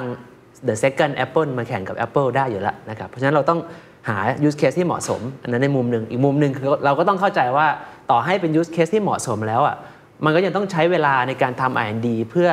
เอ่อสร้าง value ใน use case นั้นเอ่ออยู่ดีนะครับครับครับสรุปแล้วประเทศไทยทำได้ไหมครับเราทำอะไรอยู่ครับตอนนี้แล้วสิ่งที่มันน่าจะเป็นไปได้คืออะไรครับๆอย่างที่ศูนย์เนี่ยที่ TMEC เนี่ยครับ ก็จริงๆ เราก็ทำเซ็นเซอร์แล้วก็ทำเพื่อตอบโจทย์เอ่ออุตสาหกรรม ซึ่งบางทีอะมันเลี่ยงไม่พ้นที่ว่าเราต้องหาอุตสาหกรรมนี้จากต่างประเทศ เพราะว่ามันในประเทศไทยส่วนใหญ่ก็จะเน้นเรื่อง assembly เรื่องของดีไซน์ระบบ แต่ยังไม่มีใครลงมาในระดับที่ดีไซน์ component ได้ เพื่อเพื่อใช้ในการทำเอ่อ process chip ต่างๆฉะนั้นหลาย ๆ ครั้งเราก็ต้องเรียนรู้จากลูกค้าสร้างสร้างมูลค่าของสินค้าจากลูกค้าเพื่อหวังว่า วันหนึ่งเนี่ยพอเราทำออกมาเป็นรูปเป็นร่างมีเอ่อทุนทรัพย์เพียงพอเนี่ยเราจะสามารถ attract คนในประเทศ เพื่อสร้างดีไซเนอร์สร้างอะไรเพื่อเหมือนกับเราต้องทำอะไรให้เป็นได้สักอย่างหนึ่งเหมือนกับที่ผมบอกไก่อะผมเป็นไก่เนี่ยผมต้องหาทางออกไข่ให้ได้ ถ้าผมเป็นไข่ผมก็ทำพยายามทำตัวให้ออกเป็นไก่ให้ได้ ฉะนั้นตอนนี้ที่ทำได้คือว่าพยายามใช้ทรัพยากรที่เรามีอยู่เนี่ยให้เกิดเป็นสินค้าให้ได้จริงๆ เพื่อให้เห็น use case มัน เราไม่ได้พูดถึง TSMC นะเพราะเราอยู่คนละค่ายกัน TSMC มันเป็นเรื่องของโมสลอซึ่งพวกนั้นนี่เขาต้องเปลี่ยนเครื่องจักรเรื่อยๆ เพราะว่าเขาต้องลดขนาดต้องเปลี่ยนโปรเซสพึ่งแพงมากอันนั้นเป็นเกมเหมือนใช่ยักษ์ชนยักษ์ไป คือใหญ่มันต้องใช้ทุนทรัพย์เยอะครัมากบซึ่งเกมนั้นเราเล่นไม่ได้ แล้วเกมที่เราเล่นเนี่ยมันเป็นเกมที่เรายังไปแข่งกับเขาได้ เพราะว่ามันเป็นเรื่องของนวัตกรรมและเรื่องของฟังก์ชันใหม่ๆ เราไม่จำเป็นต้องไปแข่งเรื่องขนาด แล้วในมุมการใช้งานของเซมิคอนดักเตอร์ที่ไม่ใช่ไปแข่งกับ Moore's Law เนี่ยนะครับ คุณสมบัติอะไรที่เราต้องการจะพัฒนาเพิ่มขึ้นสำหรับเทคโนโลยีในอนาคตครับเพราะว่ามันอาจจะไม่ใช่แค่เรื่องของเล็กลงอย่างเดียวละครับก็นอกเหนือจาก Moore's Law ซึ่งเป็น Logic กับ Memory เนี่ยเทียบง่ายๆอะสมมติเรา logic memory ก็คือสมองใช่ไหมครับ ส่วนอื่นๆในร่างกายเรามีอะไรบ้างเราก็ไล่ก็ได้ สมมุติว่าเรามีตาอ้าวก็ vision sensor เนาะหรือว่า camera เป็นอ่า detector ของอ่า vision อย่างหนึ่งจมูกรับกลิ่น ปากมีลิ้นรับรส หู เป็นอ่าเหมือนไมโครโฟนรับเสียงเนาะแล้วก็ปากเราก็เหมือน speaker แล้วก็สัมผัสต่างๆ การ control การเคลื่อนไหว เหมือนกับง่ายๆ เราจะสร้างหุ่นยนต์น่ะมันไม่ใช่เฉพาะมีสมองกับ memory เนาะมันต้องมีเรื่องอื่นๆ ตามมาเต็มไปหมดฉะนั้นเราก็ไปเล่นส่วนอื่นๆ ที่คนยังไม่เก่งอะไรเงี้ยแล้วตอนนี้ประเทศไทยชูด้านไหนเป็นพิเศษครับ สิ่งที่อาจารย์อยากจะชูมากสุด ชูมากสุดอะครับ ผมว่าในส่วนที่เราดูแลแล้วเราทำได้ก็เรื่องเซ็นเซอร์นะครับ ซึ่งเรามองว่า ตอนเนี้ยไม่ว่าจะเรื่องของ EV เรื่องของ robot robot อะ robotics นะครับ ก็ต้องใช้อุปกรณ์อื่นๆนอกเหนือจาก CPU แล้วก็ Memory ก็อย่างเช่น EV ก็มีเซ็นเซอร์เต็มไปหมดเลย แล้วก็เอ่อมีทั้ง power device ซึ่งไม่ใช่ memory ก็คือพูดง่ายๆคือทำยังไงให้พลังงานใช้ได้เต็มที่ convert นู่นนี่ เพราะว่าแบตเตอรี่ก็เรื่องหนึ่งแล้ว แต่ทำยังไงให้การใช้พลังงานการ ควบคุมการใช้งานของพลังงานทำได้ดี ซึ่งก็คือพวก power device นั่นเอง ก็คือ power device sensor sensor ต่างๆครับหมดเลย ถ้ามีนักธุรกิจฟังอยู่ตอนนี้ครับแล้วรู้สึกว่าเอออยากจะหาโอกาสตรงนี้หรืออยากจะเข้ามาสนับสนุนเขาอาจจะมีธุรกิจของเขาเดิมอยู่แล้วครับหรือว่าอาจจะสนใจทำไอ้ตรงเซนเซอร์ตรงนี้เนี่ยมันต้องเริ่มต้นยังไงเขาต้องคิดมุมไหนเป็นพิเศษไหมครับ ก็คืออย่างแรกเลยส่วนใหญ่ก็คือว่าต้องต้องทำความเข้าใจธุรกิจความความเข้าใจเทคโนโลยีนะครับ ก็พอตรงนี้เข้าใจอะมันจะตัดสินใจได้ถูกต้องง่ายขึ้น เราก็เริ่มเห็นได้ยินได้เห็นเทรนด์พวกเนี้ยที่จะมีเข้ามา ซึ่งก็เกี่ยวข้องกับ more than more ซะเยอะเพราะเขาส่วนใหญ่เขาก็มองออกว่า follow Moore's law เนี่ยก็คือ follow to hell เลย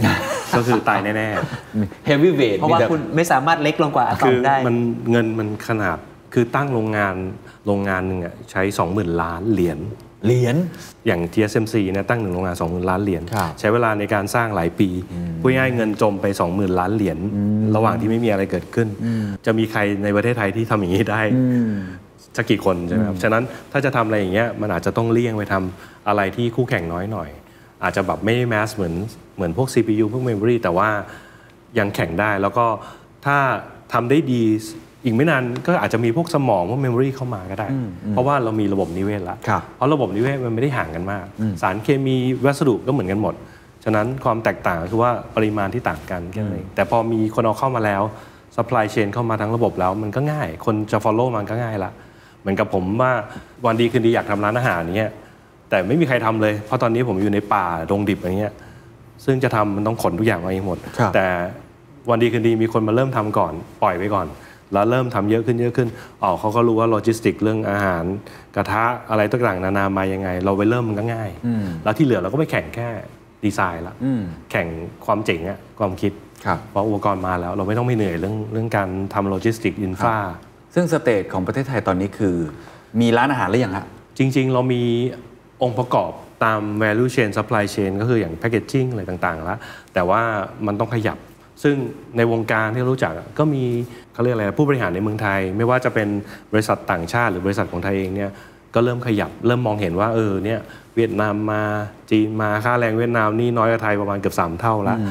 ฉะนั้นถ้าเรายังปล่อยอยู่เฉยๆเนี่ยเราอาจจะไม่ตายแต่ไอ้ลูกน้องเราจะตายเออถ้าเกิดเราไม่รีบยกระดับใช่ value ตรงนี้ขึ้นมาใช่ซึ่งมันเป็นอยู่ในวิสัยที่ทำได้ครับเพียงแต่ว่าเราทางเจ้าของกิจการหรือผู้บริหารในประเทศเนี่ยต้องไฟท์แต่ว่า หลังๆนี้ก็ได้ยินเอ่อเรื่องดีๆ เยอะคนพยายามทำเยอะขึ้นเห็นเห็นปัญหาชัดเจนอะไรเงี้ยครับก็ดี แล้วในแง่ของการแข่งขันที่ตอนนี้จีนกับสหรัฐหึ่มๆกันอยู่เนี่ยจริงๆเขาทะเลาะกันเรื่องอะไรครับ คือส่วนประกอบตรงไหนแล้วที่เขาไม่ยอมความรู้ตรงไหนที่เขาไม่ให้ แล้วเขาเกมแต่ละคนในยวางเกมกันยังไง โดยหลักการเนี่ยโรงงานโรงงานหนึ่งเนี่ยมันก็จะมีเครื่องจักรที่จำเป็นในการใช้งาน สมมติว่าโรงงานนี้มีความสามารถในการทำทรานซิสเตอร์ได้ 5 นาโน โรงงานนี้ 2 นาโน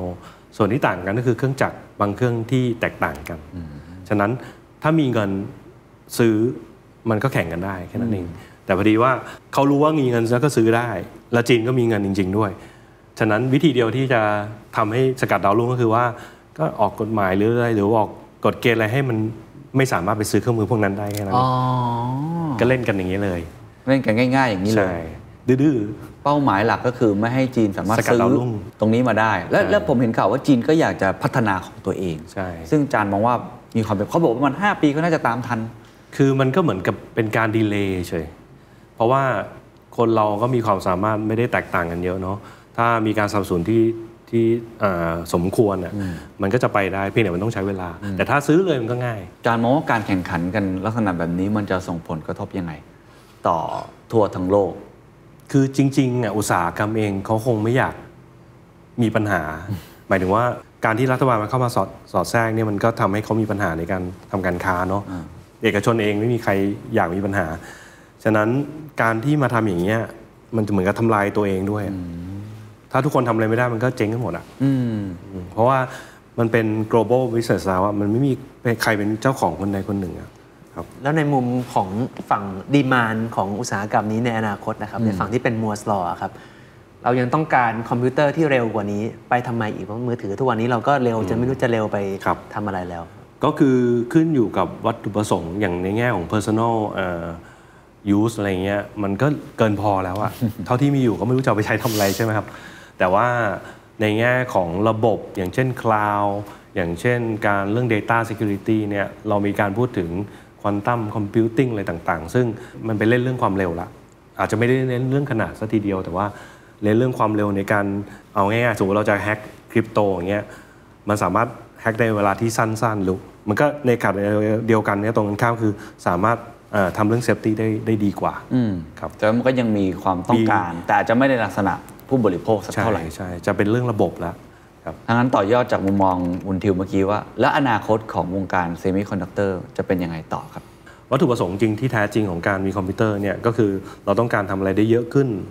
เร็วขึ้นขนาดเล็กลงถูกลง ฉะนั้นอะไรก็ตามที่ทำฟังก์ชันนี้ได้ก็จบ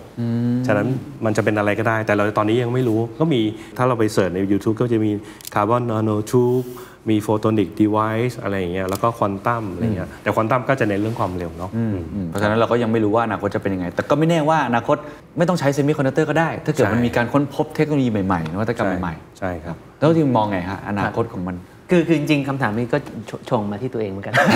คือเอ่อในในแง่ของของ demand นะครับ ถ้าเราย้อนกลับไปเลยเราคุยว่าคอมพิวเตอร์ปัจจุบันเนี่ยมันมาจากทฤษฎีของอลันทัวริงอลันทัวริงเนี่ยเขาจะมีเขาระบุไว้เลยครับว่าปัญหาที่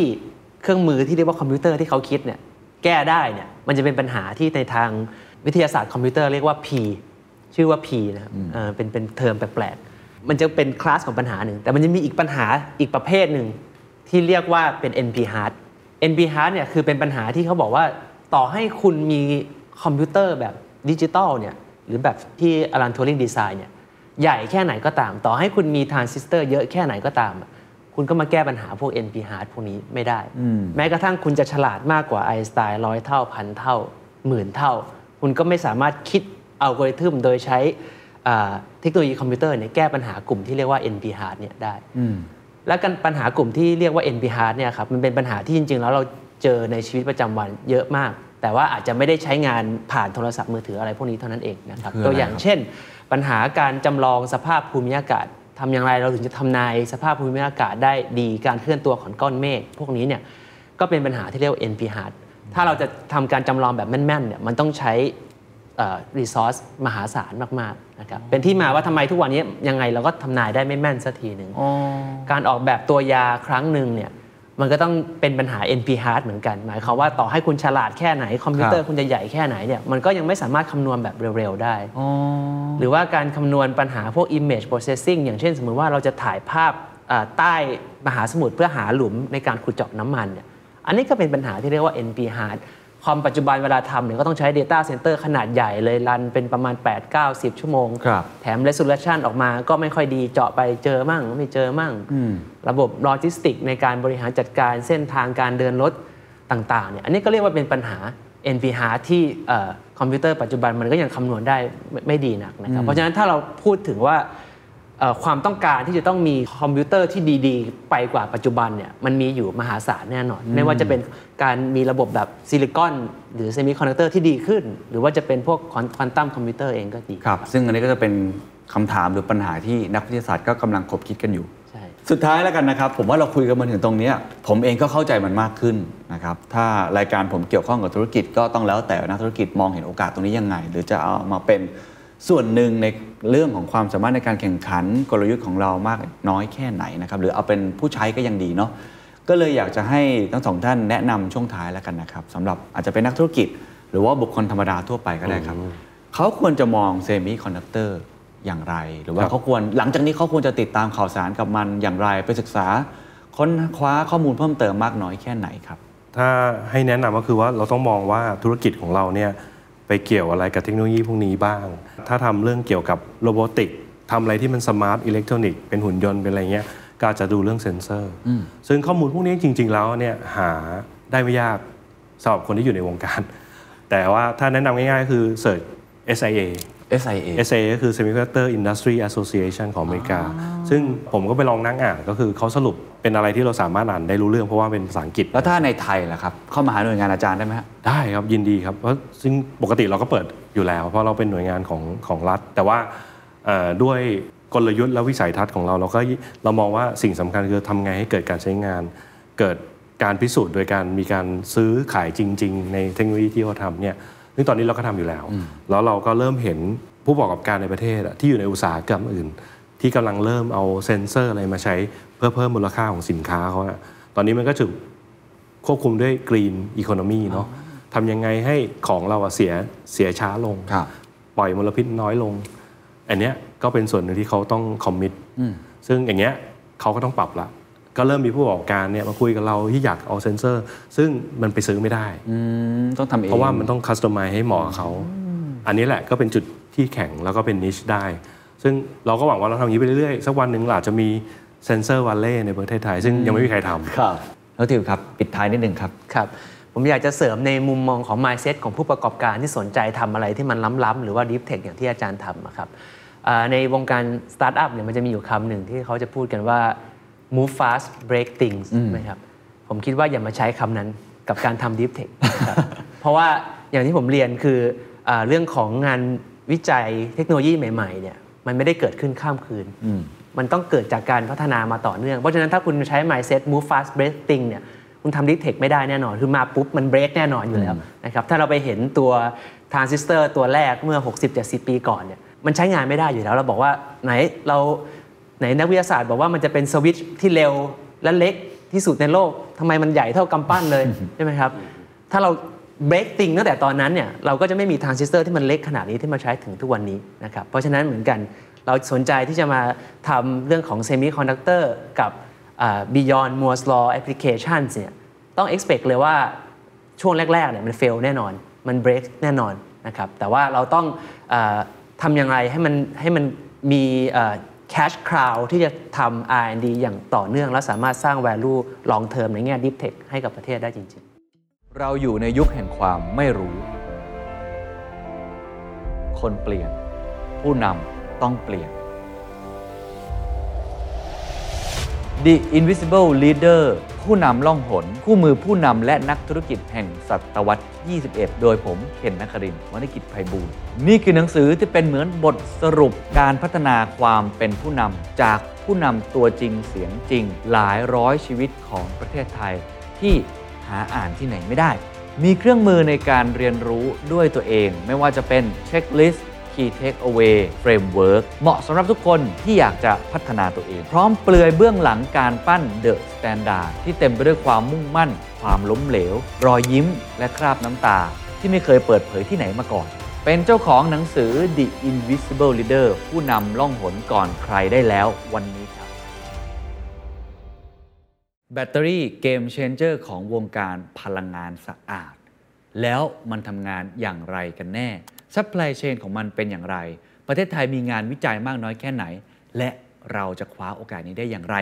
ไม่ให้ตกกระบวนครับ ผมเชื่อว่าหัวข้อนี้อยู่ในพาดหัวข่าวมากมายนะครับกับกระแสเรื่องของ EV แล้วก็เรื่องของแบตเตอรี่ครับเราคุยกันเยอะมากเลยนะครับ แต่ว่ายังไม่ค่อยมีคนที่ลงรายละเอียดในเชิงวิทยาศาสตร์ ในเชิงฟิสิกส์ในเชิงเคมี ว่าข้างในนั้นมันทำงานอย่างไรทำไมเรื่องนี้ถึงสำคัญครับเราะว่าถ้าเกิดเราไม่เข้าใจพื้นฐานทางด้านวิทยาศาสตร์ เวลาเราอ่านข่าว เวลาเราจะหาโอกาสทางธุรกิจ เวลาเราจะเข้าไปอยู่ใน supply chain บางครั้งมันก็อาจจะโดนหลอกได้ง่าย หรือผิดฝาผิดตัวไปนิดนึง ก็เลยคิดว่าน่าสนใจครับ ถ้าเราจะชวนคุยกันเรื่องวิทยาศาสตร์ของแบตเตอรี่ครับผมจะพูดคุยกับอาจารย์ต้นครับ มนตรีสว่างพฤกษ์อาจารย์ประจำสำนักวิชาวิทยาการพลังงาน หรือว่า School of Energy Science and Engineering สถาบันวิทยาสิริเมธี หรือว่า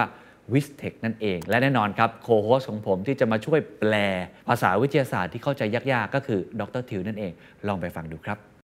ผมว่ามันเป็นกระแสมากในปี 2 ปีที่ผ่านมา EV มาแรงจริงครับๆค่ายจีนก็มาแล้วนะครับ ยุโรปทราบว่าน่าจะต่อในไทย ญี่ปุ่นก็อะลองดูว่าเขาจะยังไงต่อเขาจะไปต่อหรือเขาจะเปลี่ยนวิธีการอะไรก็ว่ากันไป แต่ว่าค่ายอย่างเทสลาเองเนี่ยก็พร้อมแล้วที่จะมาจัดจำหน่ายในประเทศไทย เพราะฉะนั้นผมคิดว่าการตื่นตัว เรื่อง EV เนี่ยมาแน่ๆ แต่พอพูดถึง EV ทุกคนก็จะพูดกันเรื่องของเกม changer ก็คือตัวแบตเตอรี่ ครับผม แต่ผมคิดว่าความเข้าใจของเราต่อแบตเตอรี่มีไม่มาก ผมเองเนี่ยก็เวลาอ่านเนี่ยพูดตรงๆ ไม่เข้าใจ เรื่อง NMC cobalt nickel ใช่ครับอิเล็กโทรดอะไรอ่านแล้วจะงงๆนิดนึงรู้แต่ว่ามันคือสิ่งที่ไว้กักเก็บพลังงานใช่ครับแต่ว่า supply chain ยาวแค่ไหนข้างในมันเป็นยังไงเราไม่ทราบวันนี้น่าจะมาเจาะลึกตรงนี้นะครับครับผมก็เลยถามอาจารย์ต้นก่อนว่า แบตเตอรี่คืออะไรครับ คือแบตเตอรี่ต้องเป็นอุปกรณ์กักเก็บพลังงานไฟฟ้านะครับ ทุกท่านน่าจะรู้จักไฟฟ้า เราใช้พลังงานไฟฟ้า หลอดไฟตู้เย็นทีวี แต่ว่าเวลาเราไม่มีสายไฟฟ้า เราต้องมีอุปกรณ์กักเก็บพลังงานไฟฟ้าไปใช้อืมในมือถือ ในยานยนต์ไฟฟ้าเป็ครันบต้นครับผมเพราะฉะนั้นแบตเตอรี่คืออุปกรณ์กักเก็บพลังงานไฟฟ้าครับที่เราเคยเห็นในอดีต เช่นถ่านใช่ครับเช่นแบตเตอรี่ที่อยู่ในรถ นั่นใช่ก็คือ เป็นแบตเตอรี่ ใช่ครับผม แต่วัสดุข้างในแบตเตอรี่ในแต่ละชนิดก็แตกต่างกันครับในยุคปัจจุบันที่เขาพูดกันเรื่อง EV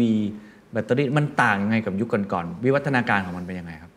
แบตเตอรี่ที่ใช้ใน EV อย่างน้อยต้องประจุไฟใหม่ได้หรือ rechargeable ครับก็ใช้ได้สัก 1,000รอบหรือว่า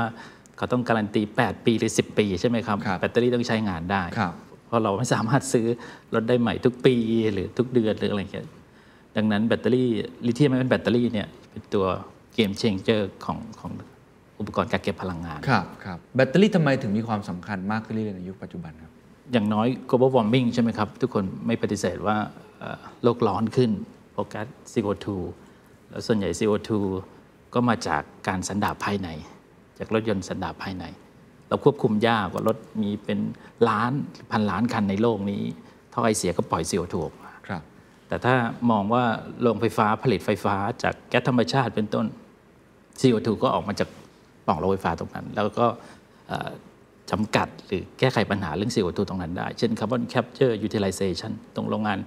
เอ่อโรงไฟฟ้าได้ง่ายกว่าที่ท่อไอเสียรถยนต์ครับดังนั้นแบตเตอรี่จึงสำคัญ เพราะว่าเราจะ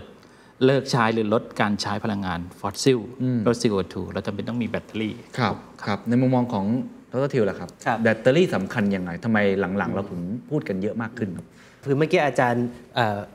เอ่อแชร์ว่าแบตเตอรี่เนี่ยก็คือระบบกักเก็บพลังงานรูปแบบหนึ่ง แต่ว่าจริงๆแล้วระบบกักเก็บพลังงานเนี่ยไม่จำเป็นต้องแบบเป็นแบตเตอรี่เสมอไป คือระบบกักเก็บพลังงาน คือเราสามารถใส่พลังงานเข้าไปตอนนี้ แล้วก็เอาไปใช้ตอนหลังได้ครับ ทีนี้มันสำคัญยังไงก็คือว่าผมมองว่ามันคือหนึ่งในคีย์เทคโนโลยีที่จะทำให้เราเนี่ยเข้าไปสู่ยุคของพลังงานสะอาดได้จริง ๆ ในอดีต ใช้ระบบกักเก็บพลังงานแบบถ่านหินอะไรพวกนี้เนี่ยมันปล่อย CO2 มาอย่างที่เรารู้กันนะครับคือไฟที่ได้ออกมาเนี่ยมีความเสถียรแต่ไม่สะอาดอ่าส่วนไฟสะอาดที่มาจากพลังงานแสงอาทิตย์หรือลมเนี่ยสะอาดแต่ไม่เสถียรเพราะฉะนั้นเนี่ยแบตเตอรี่เนี่ยคือจะเข้ามาที่จะทำให้มันเป็นพลังงานที่สะอาดครับและเสถียรด้วยในเวลาเดียวกันครับแต่ว่าแบตเตอรี่ที่จะทำให้เราไปสู่ยุคนั้นได้เนี่ยมันก็ต้องเป็นแบตเตอรี่ที่ ต้องเรียกว่าดีกว่าที่เราใช้อยู่ทุกวันนี้ จะต้องมีราคาถูกลง จะต้องสามารถเก็บอ่าไฟฟ้าได้มากขึ้น มีอายุไขการใช้งานที่ยาวขึ้น ซึ่ง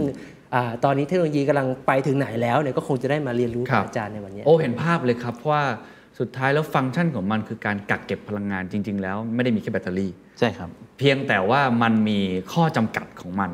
เช่นมันไม่สะอาดแบบนี้เป็นต้นใช่ครับแต่แบตเตอรี่ตอนนี้เนี่ยอ่าน่าจะมาช่วยตอบโจทย์ตรงนี้ได้ เพราะฉะนั้นกลไกการทำงานของแบตเตอรี่ เทคโนโลยีที่ซ่อนอยู่ข้างใน how it works เนี่ยฮะครับผมข้างในมันเป็นยังไงครับเนื่องจากต้องเก็บไฟฟ้ากระแสตรง จะต้องมีขั้วลบขั้วบวกนะครับต้องมีขั้วไฟฟ้าก่อนต้องมีครับสองขั้วนะครับขั้วแรกคือขั้วลบนะครับคือกราไฟต์ทุกท่านอาจจะรู้จัก ไส้ดินสอครับดำๆเราเนี่ยครับถ่านแล้วเนี่ยคือครับกราไฟต์ก็เป็นวัสดุวัตถุดิบอย่างหนึ่งผมผมมองว่าเป็นบ้านหลังหนึ่งที่ให้ลิเธียมอยู่ ตอนเราประจุไฟหรือชาร์จไฟครับครับเวลาเราชาร์จเสียบปลั๊กชาร์จไฟในแบตเตอรี่เนี่ยพลังงานไฟฟ้ามันต้องมีอะอนุภาคอยู่ matter อันหนึ่งอาจจะเป็นไอออนบวกไอออนลบ ตัวไอออนลบตรงเนี้ยแหละคือประจุลบคืออิเล็กตรอนโอเคมันเคลื่อนที่ตามสายไฟที่เราเห็นใช่ไหมครับครับครับไปถึงแบตเตอรี่อ๋อถ้าอธิบายแบบกลับไป basic เราเห็นตอนเด็กๆ ก็คือถ่านไฟฉายก้อนเล็กใช่ครับๆที่มันมีบวกกับลบ ใช่ครับ ก็คือกลไกการทำงานก็คล้าย ๆ กัน ใช่ครับผม ถูกไหมฮะ เวลาเราเสียบเข้าไปใช่เราก็ต้องกลับด้านอะไรของมันก็เป็นตามนั้น ใช่ครับ ใช่ไหมฮะ แต่นี่พอแบตเตอรี่มัน advance ขึ้นเนี่ย มันพัฒนาการจากไอ้ถ่านไฟฉายที่เราเห็นเนี่ยยังไงบ้าง อย่างฐานทั่วไปอย่างเช่นฐาน 2A 3A อ่าครับที่เราซื้อไปใช้ในฐานไฟฉายฐานนาฬิกา เขาจะใช้โลหะที่เป็นซิงค์สังกะสี สังกะสี โอเคาสังกะสีหรือซิงค์เนี่ยครับ แล้วตัวสังกะสีหรือซิงค์เนี่ยทำหน้าที่ให้อิเล็กตรอนครับ เขาก็จะให้อิเล็กตรอนจนซิงค์หมดอะครับอ๋อซิงค์ที่เป็นโลหะสังกะสีเนี่ยครับครับเป็นของแข็งเป็นแผ่น หลังจากเขาเสียอิเล็กตรอนไปแล้วใช้งานไปเรื่อยๆ เขาก็จะกลายเป็นเป็นซิงค์คอมเพลอย่างอื่น เป็นสารอย่างอื่น ก็คือแบตหมดอ่าแบตหมดฐานก็หมดก็ไม่สามารถรีชาร์จได้ครับอันนี้ผมถามนิดนึงว่าเวลาเขาไอซิงค์ตัวที่มันปล่อยอิเล็กตรอนเนี่ยมันเกิดจากเรากระตุ้นมันยังไงให้มันปล่อยออกมาให้หลักการบ้านสองหลังเหมือนเดิม ที่ คือซิงค์เป็นชอบชอบให้อิเล็กตรอนครับต้องมีอีกบ้านอีกหลังหนึ่งชอบรับอิเล็กตรอน อ๋ออะโอเค เพราะฉะนั้นเกิดขึ้นโดยธรรมชาติเลย ถ้าเรามีตัวที่ชอบให้แล้วคนที่ชอบรับ แล้วเราก็ต่อเอาแบตเตอรี่ไปใช้งาน ผ่าน load ผ่านมือถือผ่านอะไรเงี้ยอิเล็กตรอนก็จะวิ่งมาโดยธรรมชาติ แล้วอย่างในถ่านไฟฉายนี่ตัวรับมันคือใครครับแล้วก็จะเป็นแมงกานีสออกไซด์ก็เป็นโลหะแมงกานีสออกไซด์โลหะพวกโลหะออกไซด์โอเคแมงกานีสออกไซด์เข้าใจครับนั่นคือแบบ basic ใช่ครับแต่พอมันเป็นแบตเตอรี่ที่เราเห็นกันในทุกวันนี้ มันทำงานพัฒนาการต่างกันยังไงครับครับเอ่อหลักๆก็คือน้ำหนักเบาลงใช่ไหมครับ แล้วก็ recharge ได้เป็นพันรอบที่ผมเรียน แล้วก็ตัว key player ผู้เล่นสำคัญคือลิเธียมไอออนลิเธียมบวก เวลาเราชาร์จไฟลิเธียมก็จะมาเจอกับอิเล็กตรอนที่กราไฟต์กราไฟต์จุดเด่นของเขาก็คือว่าเป็นวัสดุที่เป็นชั้นๆครับเหมือนตึกเนี่ยครับฮะแล้วก็สามารถให้คนเข้าไปอยู่ในห้องตามชั้นต่างๆ ได้ เขาก็สามารถให้ลิเธียมเข้าไปอยู่ได้ ตอนเราประจุไฟ ตอนที่เราจะใช้งานแล้วก็ต่อผ่านมือถือผ่านมอเตอร์ อิเล็กตรอนก็จะวิ่งออกจากกาไฟอะไปอีกขั้วหนึ่งทันที แล้วก็ผ่านอุปกรณ์เหล่านี้ก็เกิดไฟฟ้าเกิดขึ้น แล้วก็ใช้งานได้บ้านอีกข้างตรงข้ามของกาไฟก็คือ NMC LFP อันนี้ก็เป็นชื่อธาตุอีกอันหนึ่งแล้วทิวช่วยแปลให้ผมฟังนิดนึงครับคืออะอาจจะนึกภาพง่ายๆแบบนี้นะครับเผื่อมีตรงไหนอาจารย์เสริมผมได้เนาะได้คืครับอ เวลาเรานึกผ่าถึงถ่านเนี่ยไฟฉายเนี่ยอย่างที่คุณเคนว่ามันก็จะมีขั้วบวกขั้วลบครับครับทีนี้ให้เรานึกภาพว่าแต่ละขั้วเนี่ยมีบ้านอยู่หนึ่งหลัง บ้านที่อยู่ขั้วบวก และบ้านที่อยู่อยู่ขั้วลบนะครับทีนี้บ้านแต่ละหลังเนี่ยมันจะทำหน้าที่ไม่เหมือนกัน ตัวหนึ่งเนี่ยมันจะมีทำหน้าที่ส่งอิเล็กตรอนครับไปไปที่บ้านอีกหลังหนึ่งอีกหลังหนึ่งมีหน้าที่รับอิเล็กตรอน ทีนี้ไอ้ฐานไฟฉายแบบดั้งเดิมที่เราชาร์จได้ทีเดียวเนี่ยแล้วมันรีชาร์จไม่ได้เนี่ยเพราะว่า ไอ้บ้านเวลามันรับอิเล็กตรอนเข้ามาแล้วเนี่ยบ้านมันพังอ๋อคือมันมีโครงสร้างทางเคมีบางอย่างที่เปลี่ยนไป มันเลยกลายเป็นว่าเราใช้ได้ครั้งเดียวครับรับมาเสร็จปุ๊บพังเลย แต่ทีนี้แบตเตอรี่ในยุคใหม่ ๆ ที่มันดีขึ้นเนี่ยมันจะต้องรับอิเล็กตรอนได้และไม่พัง เพราะฉะนั้นเราสามารถรีชาร์จคือดึงอิเล็กตรอนกลับได้อ๋อแล้วจะใช้อีกเมื่อไหร่ก็ค่อยให้มันปล่อยกลับเข้ามาครับครับครับชื่อบ้านที่อ่า ให้อิเล็กตรอนที่คนนิยมกันเนี่ยก็คือลิเธียมเป็นชื่อธาตุชนิดหนึ่ง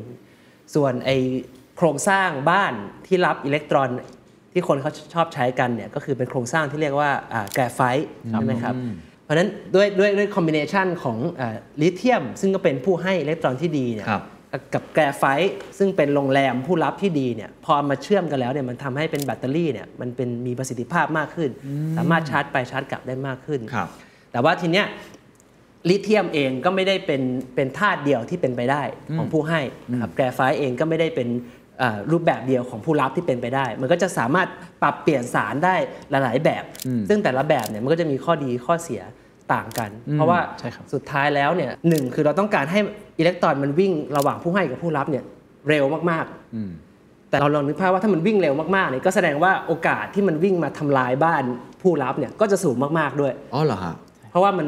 มันรุนแรงมากขึ้นไงฮะมันวิ่งเข้ามาชนรุนแรงมากขึ้นโอเคในภาพอย่างนั้นนะเนาะเพราะฉะนั้นไอไอสิ่งที่เราต้องการเนี่ยเราต้องการชาร์จเร็วด้วย บ้านต้องคงทนด้วยวิ่งไปวิ่งกลับได้หลายรอบใช่ไอเนี้ยก็จะเป็น challenge ว่าทำยังไงที่เราจะได้คุณสมบัติทุกอย่างเนี่ยมาเป็นแบตเตอรี่ในยุคอนาคตอ่าเข้าใจแล้วแสดงว่าหัวใจสำคัญของแบตเตอรี่ยุคนี้ หรือยุคแห่งอนาคตก็คือเคลื่อนที่เร็ว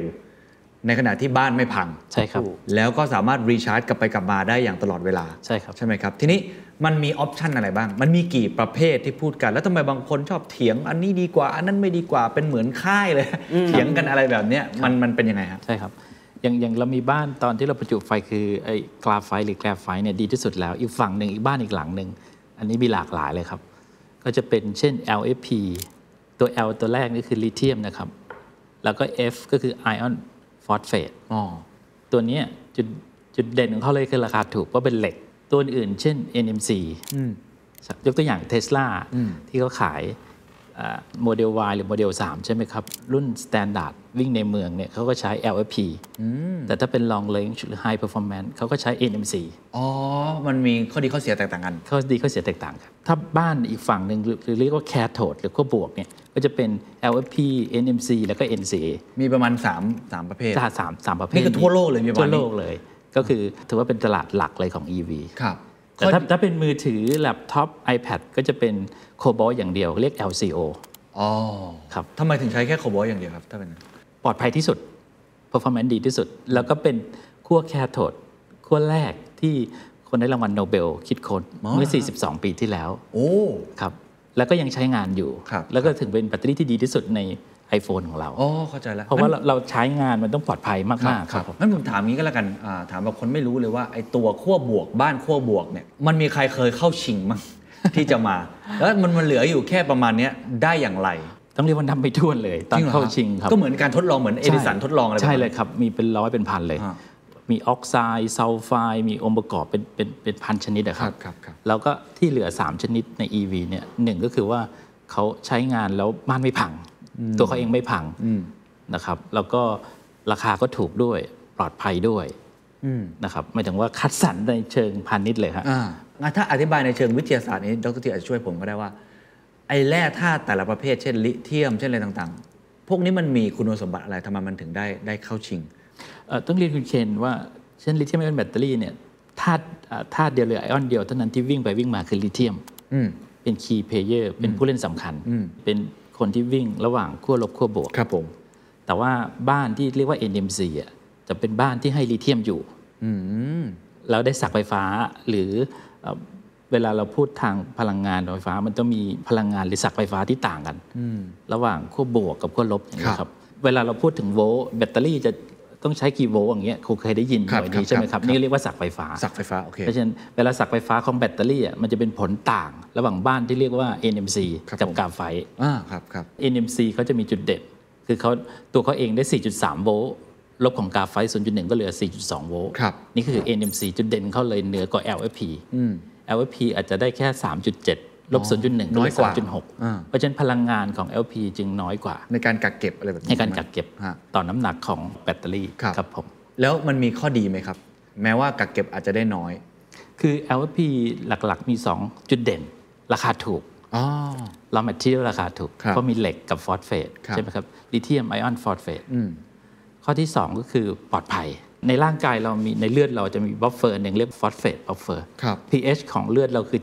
7.4 ตัวที่ทำให้เรามี pH 7.4 ในเลือดเราก็คือฟอสเฟตใน LP ก็มีหมู่ฟอสเฟตมีฟอสฟอรัสกับออกซิเจนเหมือนเลือดเราเหมือนเลือดเราอ่าแล้วเขาก็เสถียรใช้งานยังไงก็ไม่ทำให้มันบ้านมันพัง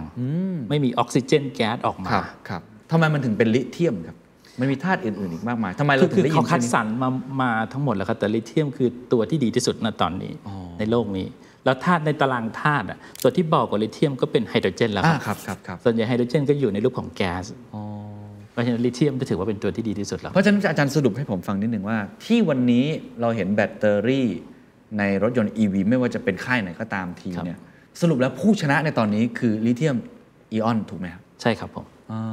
เหตุผลเพราะมันผ่านการทดลองมาแล้วอย่างมากมาย ใช่ครับอ่าแล้วก็มี use case มีเชื่อไหมว่าอย่าง EV ปีที่แล้วอะครับ ขายได้ประมาณ 5 ล้านคันครับก็ก็ขนาดที่เอ่อพลังงานไฮโดรเจนอาจจะนับได้ไม่กี่คันอ๋ออย่างเงี้ยผู้ชนะก็จะเป็นลิเธียมไอออนแน่นอนเป็นอ่า EV ครับแบตเตอรี่ EV ครับแล้วก็อย่างละครึ่งเลยในแบตเตอรี่ก็เป็น LFP ครึ่งหนึ่งแล้วก็ NMC ครึ่งหนึ่งโอเค เข้าใจแล้ว แล้วลิเธียมเนี่ย อันนั้นคือในแง่ของตัวการทำปฏิกิริยาเนาะครับ ในแง่ของต้นทุน ในแง่ของอาการเข้าถึงทรัพยากรครับเป็นยังไงบ้างครับ คือเหมืองแร่อะไรครับ เช่นเกลืออะไรเกลือของลิเธียมลิเธียมคาร์บอเนตอะไรอย่างเงี้ยครับคือก็มาจากเหมืองแร่อยู่ในจีนในเอ่อชิลี ในอเมริกาใต้อย่างเงี้ยก็จะมีเหมืองแร่อยู่ครับใช่ไหมครับก็มีเกลือจากนั้นเขาค่อยเปลี่ยนเกลือเหล่านั้นมาเป็น raw material ที่มาใช้งานในแบตเตอรี่อ๋อสารที่เราเห็นถ้าเกิดเข้าไปกลุ่มมันจะเป็นเหมือนเกลือ ใช่ใช่ครับใน ธรรมชาติส่วนใหญ่จะอยู่ในฟอร์มหรือในรูปที่เสถียรที่สุดครับครับเพราะว่าเราไปควบคุมธรรมชาติไม่ได้อ๋อมีทั้งน้ำมีทั้งเอ่อแร่ธาตุต่าง ๆ มาผสมกันก็ทำไปนยากันครับแล้วก็จะเป็นแร่ที่เสถียรที่สุดครับตอนนี้เบอร์หนึ่งของโลกคือใครครับที่ครอบครองทรัพยากรนี้อยู่ ต้องยอมรับว่าเอ่อในในประเทศจีนเนี่ยใน raw material ถือเป็นเบอร์หนึ่งของโลกแทบจะเป็นเจ้าเดียวด้วยซ้ำนะครับหลักๆเลยอืมนะครับ โอเค พอเข้าใจครับ ผมคิดว่า use case มันก็จะต่างกันออกไปครับ เมื่อกี้เราพูดกันถึงเรื่องของตัวลิเธียมที่เป็นประจุเคลื่อนที่ไปเคลื่อนที่มา เราพูดถึงเรื่องของบ้าน ว่าบ้านของลิเธียมเนี่ยมันมีอยู่ 2 ชื่อหลักๆนะครับ คือ NMC กับ LFP ใช่ไหมอาจารย์ใช่ครับถูกครับ ก่อนเข้ามารายการผมก็รู้สึกว่าอุ๊ยมันชื่อมันจำยากนะผมก็เลยถามอาจารย์ว่าถ้าเปรียบเทียบเอ่อไอ้ NMC กับ LFP เนี่ยเป็นสัตว์ อาจารย์เปรียบเทียบเป็นอะไร เป็นสัตว์นะโอเคครับอ่าเจอระหว่างนะที่อาจารย์นึกอยู่ก็ก็พอดีว่าทางโปรดิวเซอร์คุณปั้นของรายการเนี่ยก็เลยเสนอมาว่าไอ้ NMC เนี่ยเหมือนเป็นเสือ ส่วน LFP เนี่ยเหมือนเป็นช้างอ๋อตรงที่หนึ่งเนี่ย NMC เนี่ยไอเสือเนี่ยพลังมันเยอะกว่าช้างเมื่อเทียบกับอ่าต่อหน่วยกิโลกรัมครับอ่าความไวก็เยอะกว่าเสือเยอะกว่าช้างนะครับ อันตรายก็อาจจะอันตรายกว่าด้วย safety อะไรต่างๆเซฟตี้อะไรต่างๆ การหายากเสือก็หายากกว่าช้างนะใช่คครับทีนี้เอ่อเรื่องของการใช้งานเนี่ยมันก็ขึ้นอยู่กับการใช้งานของเราแล้ว ทีนี้เช่นอ่าเรื่องของอ่าแบตเตอรี่เนี่ย EV ก็เป็นส่วนหนึ่งนะครับ แต่ว่าเอ่ออีกฟังก์ชันหนึ่งหลักๆ ก็คือเรื่องของการที่เราเอาแบตเตอรี่ขนาดใหญ่เนี่ยมา stabilize พลังงานที่ได้มาจากพลังงานหมุนเวียน คือทำให้มันเสถียรนะ ครับพวกนี้เขาจะเรียกว่าเป็นเหมือนเป็น battery station มันจะไม่ใช่ฐานที่เป็นแบบว่าเท่ากระเป๋านะครับมันอาจจะใหญ่เท่าตู้คอนเทนเนอร์เลยก็ได้นะครับต่อไปเนี่ยหมู่บ้านหมู่บ้านหนึ่งอาจจะมีอ่าแบตเตอรี่ที่มันใหญ่เท่ากับเหมือนตู้เสื้อผ้าเนี่ย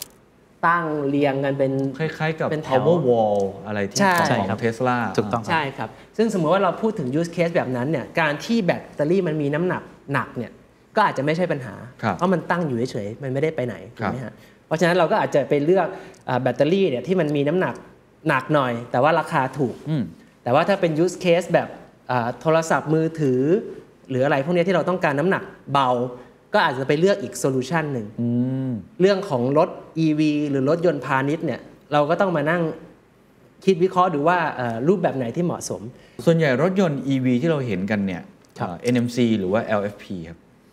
ถ้าเป็นรถในเมือง นะครับรุ่นรุ่นราคาถูกสุด เช่นของเทสลารุ่นรุ่นราคาถูกสุดก็จะเป็น LFP ครับวิ่งได้ไม่ต้องไกลมาก แต่ถ้าเป็น long range high performance ก็เป็น NMC โอเคงั้นตลาดเขาอยู่คนละคนละอัน segment กันใช่ซึ่งคราบคา LFP ก็จะถูกกว่าถูกกว่าใช่ครับเข้าใจแล้ว เพราะมันเหมือนช้างใช่ไหมแต่ไอตัว NMC เนี่ยก็จะจะเร็วนิดนึงใช่ครับแต่ก็เซฟตี้อะไรก็จะมีความเสี่ยงครับระดับหนึ่ง LFP ถูกกว่าตอนหน่วยพลังงานเดียวกันนะครับตอนหนึ่งหน่วยพลังงานกิโลวัตต์อาวประมาณ 14% อ๋อโอเค ถูกกว่า NMC ฮะครับผมแต่ว่าในมุมมองของผู้บริโภคเนี่ยเรื่องพวกนี้รู้ไว้เพื่อใช้ในการตัดสินใจเกี่ยวไหมเราเลือกได้ไหมไม่ได้ ผมว่าถ้าเราวิ่งเฉพาะในเมืองทำงานซื้อ EV มาก็ซื้อถูก LFP ก็น่าจะปลอดภัยด้วยครับราคาถูกด้วยครับครับอ่าพอเข้าใจครับ ทีนี้อะพอเราเข้าใจว่ามันทำงานอย่างไรนะครับ แล้วมันมีข้อดีข้อเสียมีกี่ประเภทแล้วเนี่ยอยากจะคุยเรื่อง supply chain ต่อครับผมอาว่าการจะได้มาซึ่งแบตเตอรี่หนึ่งที่ เรียกว่าหนึ่งก้อนแล้วกันนะครับ มันผ่านกระบวนการอะไรมาบ้าง แล้วแต่ละกระบวนการเนี่ย supply chain มันอยู่ตรงไหน ประเทศไหน หรือว่ามีธุรกิจอะไรที่สามารถเข้าไปเป็นส่วนหนึ่งของไอ้ chain นี้ได้บ้างครับ เทคโนโลยีด้านแบตเตอรี่ก็เหมือนเทคโนโลยีอื่นๆเอ่อก่อนที่ผมจะตอบคำถามนี่ยกตัวอย่าง บ้านเรานำเข้า crude oil น้ำมันดิบมาใช่ไหมครับ แล้วมาผ่านโรงกลั่น จากนั้นก็ไปทำโพลิเมอร์พลาสติกมาขายให้เราเป็นน้ำมันดีเซลเบนซินเนี่ย แบตเตอรี่ก็เช่นเดียวกัน ในประเทศเหล่านั้นก็จะมีเหมืองแร่แทนที่เป็นต้นน้ำน้ำมันดิบต้นน้ำเหมืองแร่อะไรครับแร่ลิเธียม เช่นลิเธียมคาร์บอเนต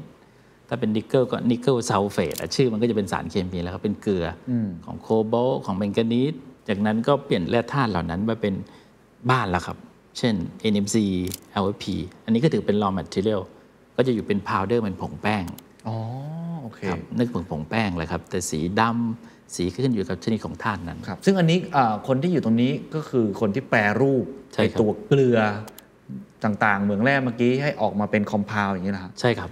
ใช่ครับ ซึ่งตรงนี้ใครทำได้ดีบ้างครับ ก็จะมีรายใหญ่ของโลกก็อยู่ที่จีนนะครับจีนแล้วครับ แล้วมีเบลเยียม เช่น Umicore เบลเยียมครับอี Johnson Matthey ของอังกฤษ ในในยุโรปก็จะมีคนที่เก่ง แต่ว่าเขาเขาไม่ได้เป็นเจ้าเอ่อเจ้าตลาดทางด้านแบตเตอรี่ แต่เขาผลิต material ได้ดี เช่น NMC นี่คือ Umicore ของเบลเยียม Johnson Matthey ของอังกฤษก็เป็นก็เป็น NMC ทำไมเขาถึงทำได้ดีครับ ในเมื่อแร่ธาตุที่เขาก็ไม่มี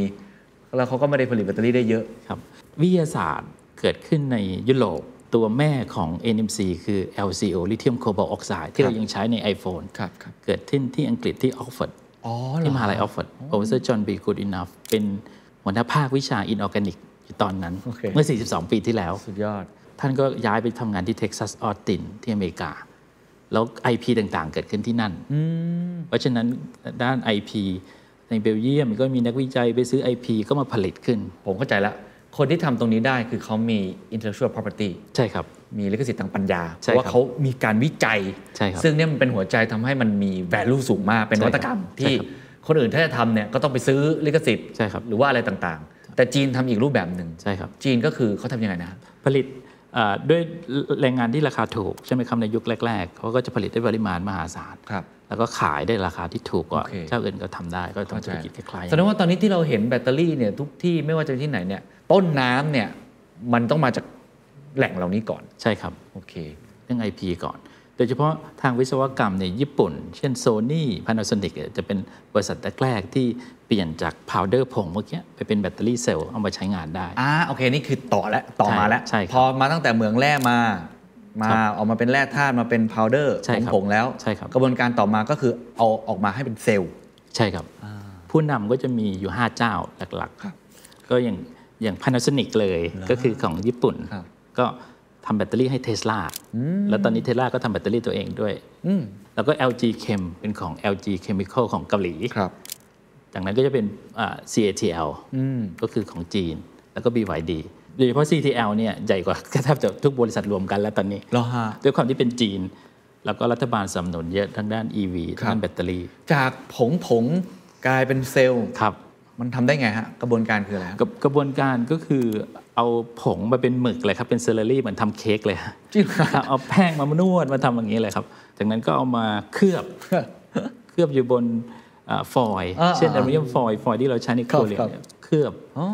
การจะเคลือบได้ก็ต้องมีกาวมีมีสูตรทางเคมีแหละครับ ก็เป็น R&D ที่จะมีกันให้เราเคลือบให้แน่น จากนั้นก็เอาขั้วมาประกบกันเอามาม้วนตรงกลางก็ต้องมีแผ่นกั้นเป็นพอลิเมอร์เป็นพลาสติก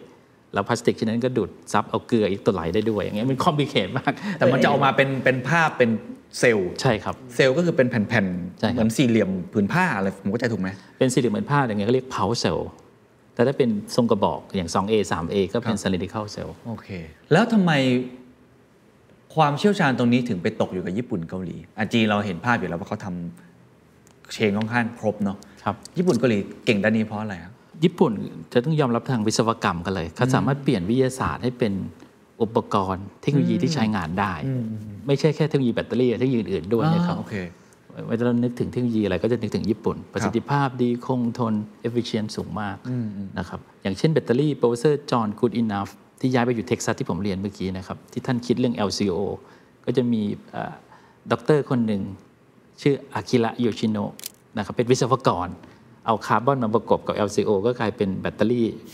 ทุกวันที่เราใช้เริ่มต้น ท่านก็ได้รางวัลโนเบลด้วยกันนะครับโอ้เข้าใจแล้วครับแสดงว่าญี่ปุ่นนี่สามารถเอาไอ้สิ่งวิทยาศาสตร์เหล่านี้กลายเป็นวิศวกรรมนี่ใช่ครับคือความเก่งกาจของเขาใช่นี่คือญี่ปุ่นเก่งมากครับ แล้วยังไงต่อครับ พอได้มาเป็นเซลล์แล้วใช่ครับ ก็เอามาต่ออนุกรมขนานดรทิวน่าจะเชี่ยวชาญกับผมแบตเตอรี่เซลล์หนึ่งเช่น 3.6 โวลต์ไม่พอที่จะเอาไปใช้ใน EV ได้ ไม่พอที่จะไป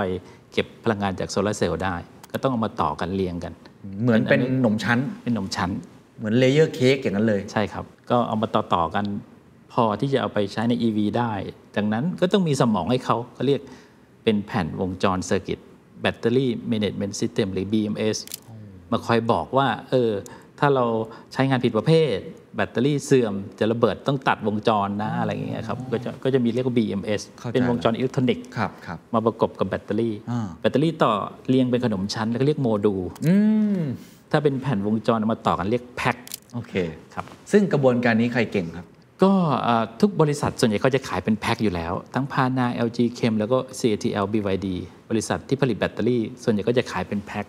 ให้ OEM เอาไปเอาไปต่อยอดต่อเข้าใจแล้ว คือเขาก็มีทำต่อมาเนื่องมาอยู่แล้ว ใช่ครับในตรงนี้ใช่ครับ ส่วนไอ้ตัวสมองกลนี่ก็ที่ไหนก็น่าจะพอมีมั้ยมีไม่ไม่น่ายากแล้วมีครับ ซึ่งอันนั้นก็ถือว่าจบแล้วป่ะฮะ ก็ได้เป็นแบตเตอรี่มาเป็นก้อนละใช่เป็นก้อนแล้วก็เป็นแพ็คละพร้อมเอาไปใช้งานใน EV ในแอปพลิเคชันต่างเส้นทางทั้งหมดที่พูดมาทั้งหมดเนี่ยครับครับประเทศไทยทำอะไรได้บ้างประเทศไทยเก่งตรงไหนประเทศไทยจะไปอยู่ใน supply chain นี้ได้ยังไงๆ คือประเทศไทยเราอาจจะไม่ได้มีแร่ไม่มี raw raw mat ก็เหมือนประเทศเราไม่มี crude oil หรือมีไม่ไม่ไม่เพียงพอสำหรับการใช้งานในประเทศ เราสามารถนำเข้ามาได้ เราก็มาทำเป็นเซลล์ได้เพ ราะเรามีคนใช้งานมี user ในประเทศไทย มี Southeast Asia มีตลาดอยู่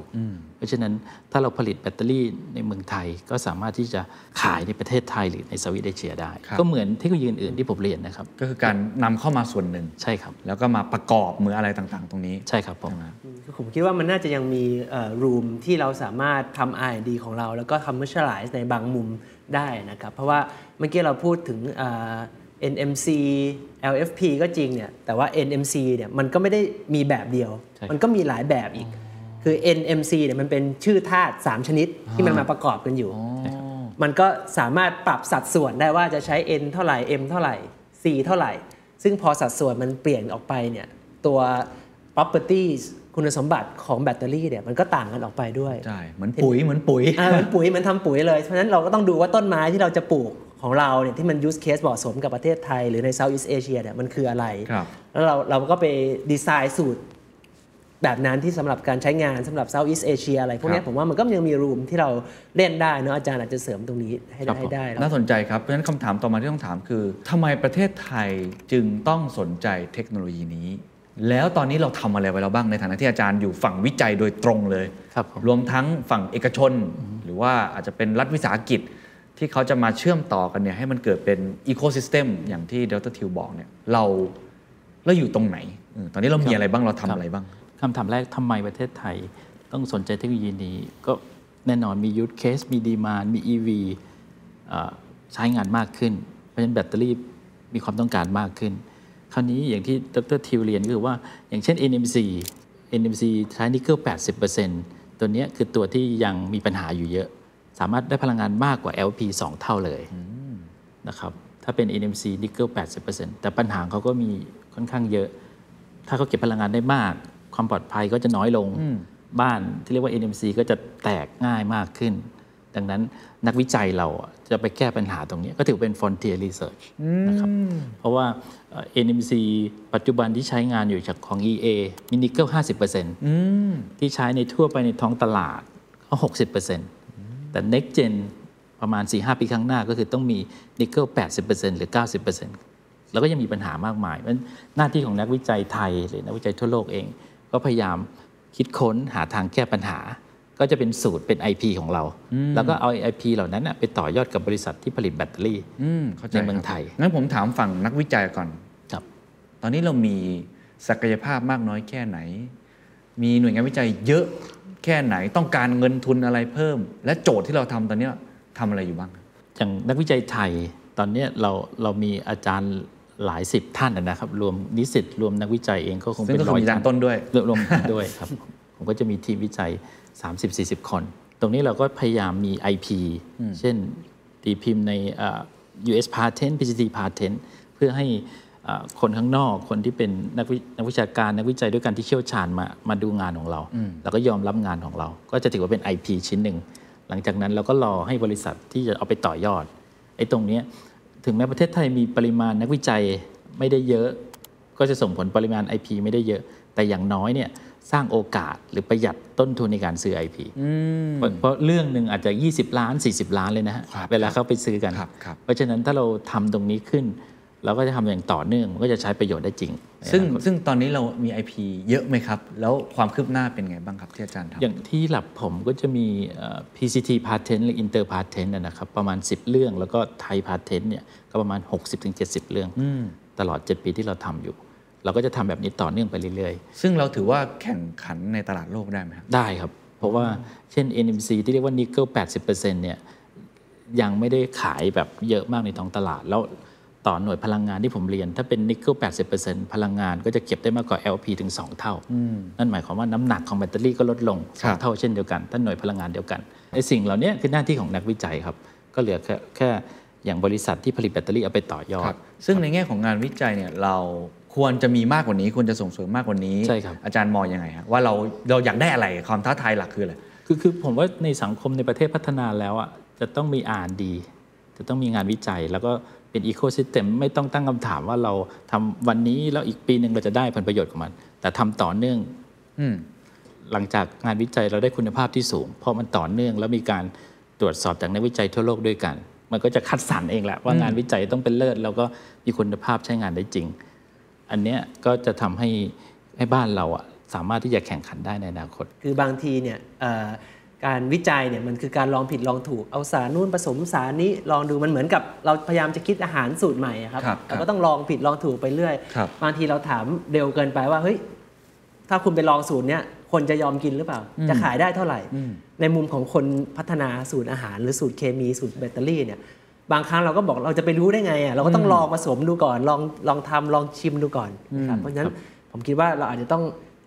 ให้ความสำคัญของ process ตรงเนี้ยมากกว่าปัจจุบันครับปัจจุบันเราอาจจะถามเรื่องของ use case เรื่องของ commercial เนี่ยเร็วเร็วเกินไปอ่าในมุมเข้าใจนั้นครับครับอ่าทีนี้ในแง่ของการ scale up หรือว่าเอางานวิจัยเนี่ยไปทำต่อ ในประเทศไทยเองเรามีหน่วยงาน หรือว่าเอกชนภาคเอกชนที่ทำแบบนี้มากน้อยแค่ไหน และถามอีกรอบหนึ่งครับว่าทำไมเราต้องมีการผลิตลักษณะนี้เป็นของตัวเอง เราซื้อมาทั้งหมดทีเดียวเลยได้ไหม มันจะสร้างอะไรให้กับอีโค y ิสเต็มบ้านเราครับ ผมตอบคำถามหลังสุดเลยคือ คือไม่งั้นเราต้องซื้อไปเรื่อยอืมๆยกตัวอย่างบริษัทไทยถ้าจะไปซื้อแบตเตอรี่ของไต้หวัน พอซื้อเสร็จ ถ้าเราไม่ไปซื้อต่อเขาก็จะไม่คิดให้เราถูกไหมครับคนคิดคนสมองหรือ IP อยู่ที่นู่นก็เทคโนโลยีพัฒนาขึ้นเรื่อยๆ ไม่ได้หยุดนิ่ง แบตเตอรี่ก็เช่นเดียวกัน แบตเตอรี่ก็ต้องดีขึ้นปลอดภัยขึ้นพลังงานสูงขึ้น ดังนั้นไม่มีคำว่าหยุดนิ่ง ถ้าเราไม่คิดเอง เอ่อเราก็ต้องซื้ออมีสองทางเลือก ถ้าเราซื้อก็ต้องซื้อแพงเราก็ได้มาจิ้นน้อยอืม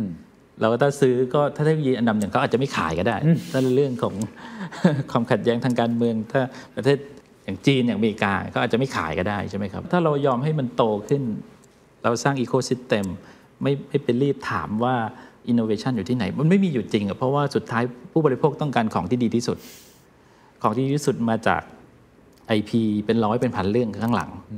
เราเราไม่เคยไปตามดูว่าของที่ดีที่สุดมันมาจาก IP อะไรบ้างจริงเราก็ใช้เลย เราเลยไม่รู้ว่าข้างหลังมันมีต้นทุนอะไรบ้างครับครับและในมุมของความเป็นจริงที่เป็นอยู่ในวันนี้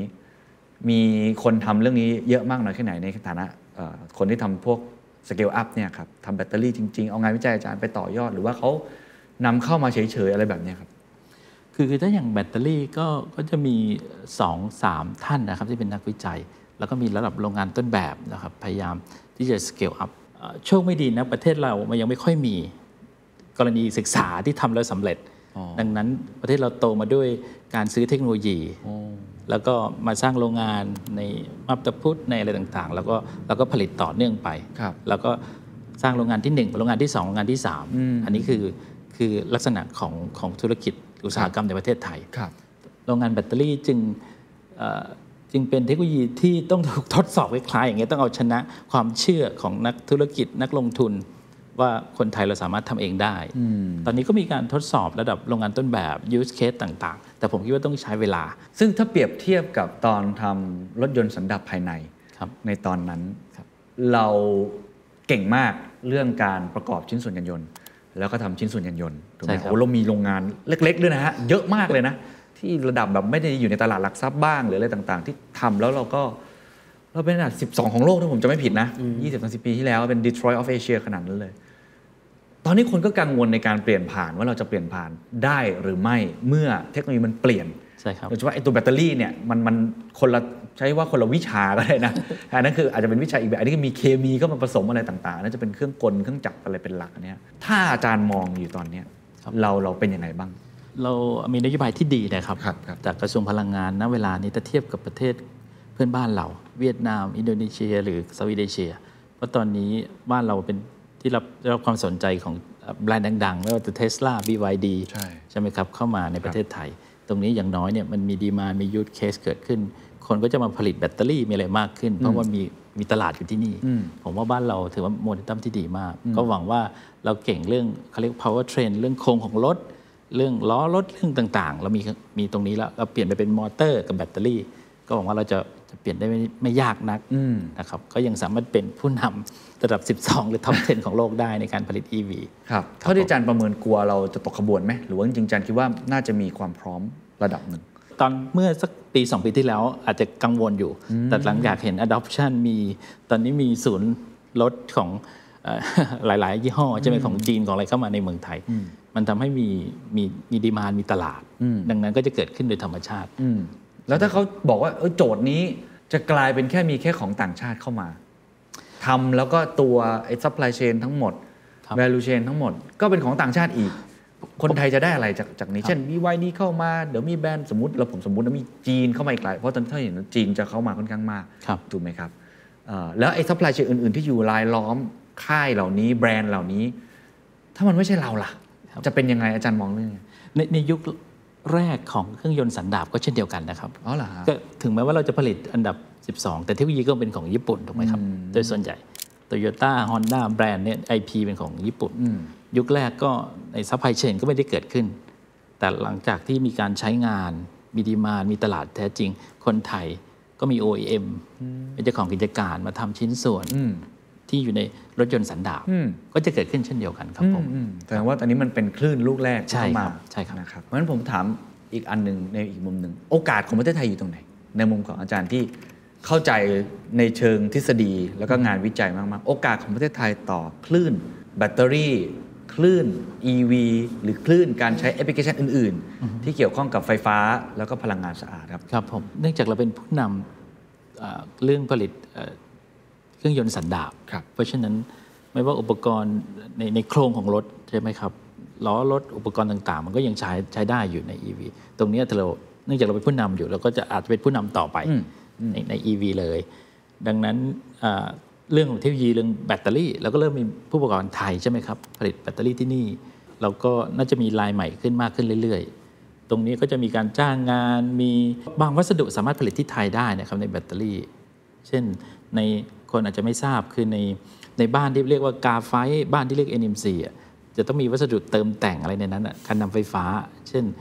คาร์บอนดำหรือ carbon black ก็ผลิตที่บริษัทในประเทศไทยได้ เช่น IRPC เขาก็ผลิตได้ครับก็เติมอยู่ประมาณ 2% 5%เพราะฉะนั้นก็จะมีสารบางอย่างที่เกิดขึ้นในทำที่ประเทศไทยขายที่ประเทศไทยได้ ผมว่าเรื่องเทคโนโลยีเราอาจจะซื้อมาแล้วพัฒนาของเราด้วย เราก็สามารถสร้างแบตเตอรี่สร้างแพ็ค แล้วก็บวกกับเรามี power train มีมี value chain มี supplier ต่างๆ เกี่ยวกับเอ่อรถยนต์นะนะครับ ก็สามารถที่จะ adopt ใช้งานไปด้วยกันครับเราก็จะได้ได้เป็นผู้นำแน่ ๆ ใน Southeast Asia ได้โอ้มันมีโอกาสอาจารย์มั่นใจอาจารย์กังวลไหมว่ว่าเราจะตกขบวนกังวลไหมว่า เราจะพลาดโอกาสนี้ เพราะว่าอินโดนีเซียก็โอ้โหลุกหนักมาก เวียดนามใช่ก็เหมือนกันแม้ว่าอาจจะคนละบริบทคนละเกมเท่าที่ผมทราบนะใช่ครับจุดเด่นจุดด้อยไม่เหมือนกันเนี่ย เมื่อมองในภูมิภาคอาจารย์มองว่าเขาเก่งอะไรและเรามีอะไรที่น่ากังวลหรือเปล่า ใช่ครับ ถ้าดูอย่างอินโดเขาจะมีเหมืองแร่นิกเกิลซัลเฟตก็มีเยอะเลยครับ อย่างเทสลาก็จะคุยกับอินโดเยอะ เพราะว่าเขามีนิกเกิลนิกเกิลเป็นตัวหลักของ NMC อืมอันนี้คืออินโดได้เปรียบในแง่ของมีนิกเกิลอยู่เยอะ แต่ประเทศไทยก็ได้เปรียบว่าเราเป็นเป็นเจ้าตลาดเรื่องเครื่องยนต์สันดาปอยู่ใช่ไหมครับ ดังนั้นเอ่อเวียดนามก็พยายามเติบโตขึ้น มันก็จะเกี่ยวโยงกับนโยบายของภาครัฐอะไรอย่างนี้หลาย ๆ อย่าง subsidy เอ่อว่าจะต้องมีการเอ่อ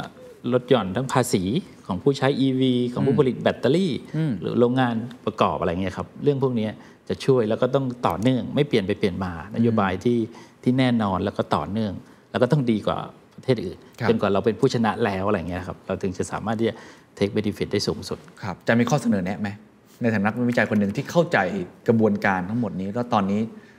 อะพูดตรงๆภาครัฐทำถูกไหม BOI ทำได้ไหมอะไรชมมาขนาดนี้ในเชิงแล้ววิชาการในเชิงวิชาการ เพราะผมปกติผมถามผมถามนักธุรกิจไงแล้วนักธุรกิจก็เขาก็มองภาพแบบหนึ่งคนละเลนส์กัน แต่อาจารย์เนี่ยคือแบบนักวิจัยในวิชาการอาจารย์น่าจะเห็นอะไรที่ลึกกว่าคนอื่นครับเอายกตัวอย่างแบตเตอรี่เซลล์แล้วกันนะครับ ถ้าถ้าอย่างบางบางประเทศอยากจะสร้างแบตเตอรี่เซลล์เอง แต่ยังแข่งขันกับจีนไม่ได้ เพราะว่าจีนเป็นรายใหญ่ เขาก็จะดูแลผู้บริโภค ก็จะใช้คำนี้ขึ้นมา แล้วก็มีมาตรฐานความปลอดภัย อย่างอเมริกายกตัวอย่างเป็นต้น ก็จะมีเจ้าของมาตรฐานความปลอดภัยเกือบ 20 กว่าชนิดนะครับครับเพราะฉะนั้นแบตเตอรี่จากประเทศหนึ่งจะเข้าอเมริกาก็คือนี่ก็จะกีดกันนั่นแหละอ่าอ่ามีกำแพงใช่ อันนี้ก็ภาครัฐเองก็จะต้องรู้ให้ทัน โอ้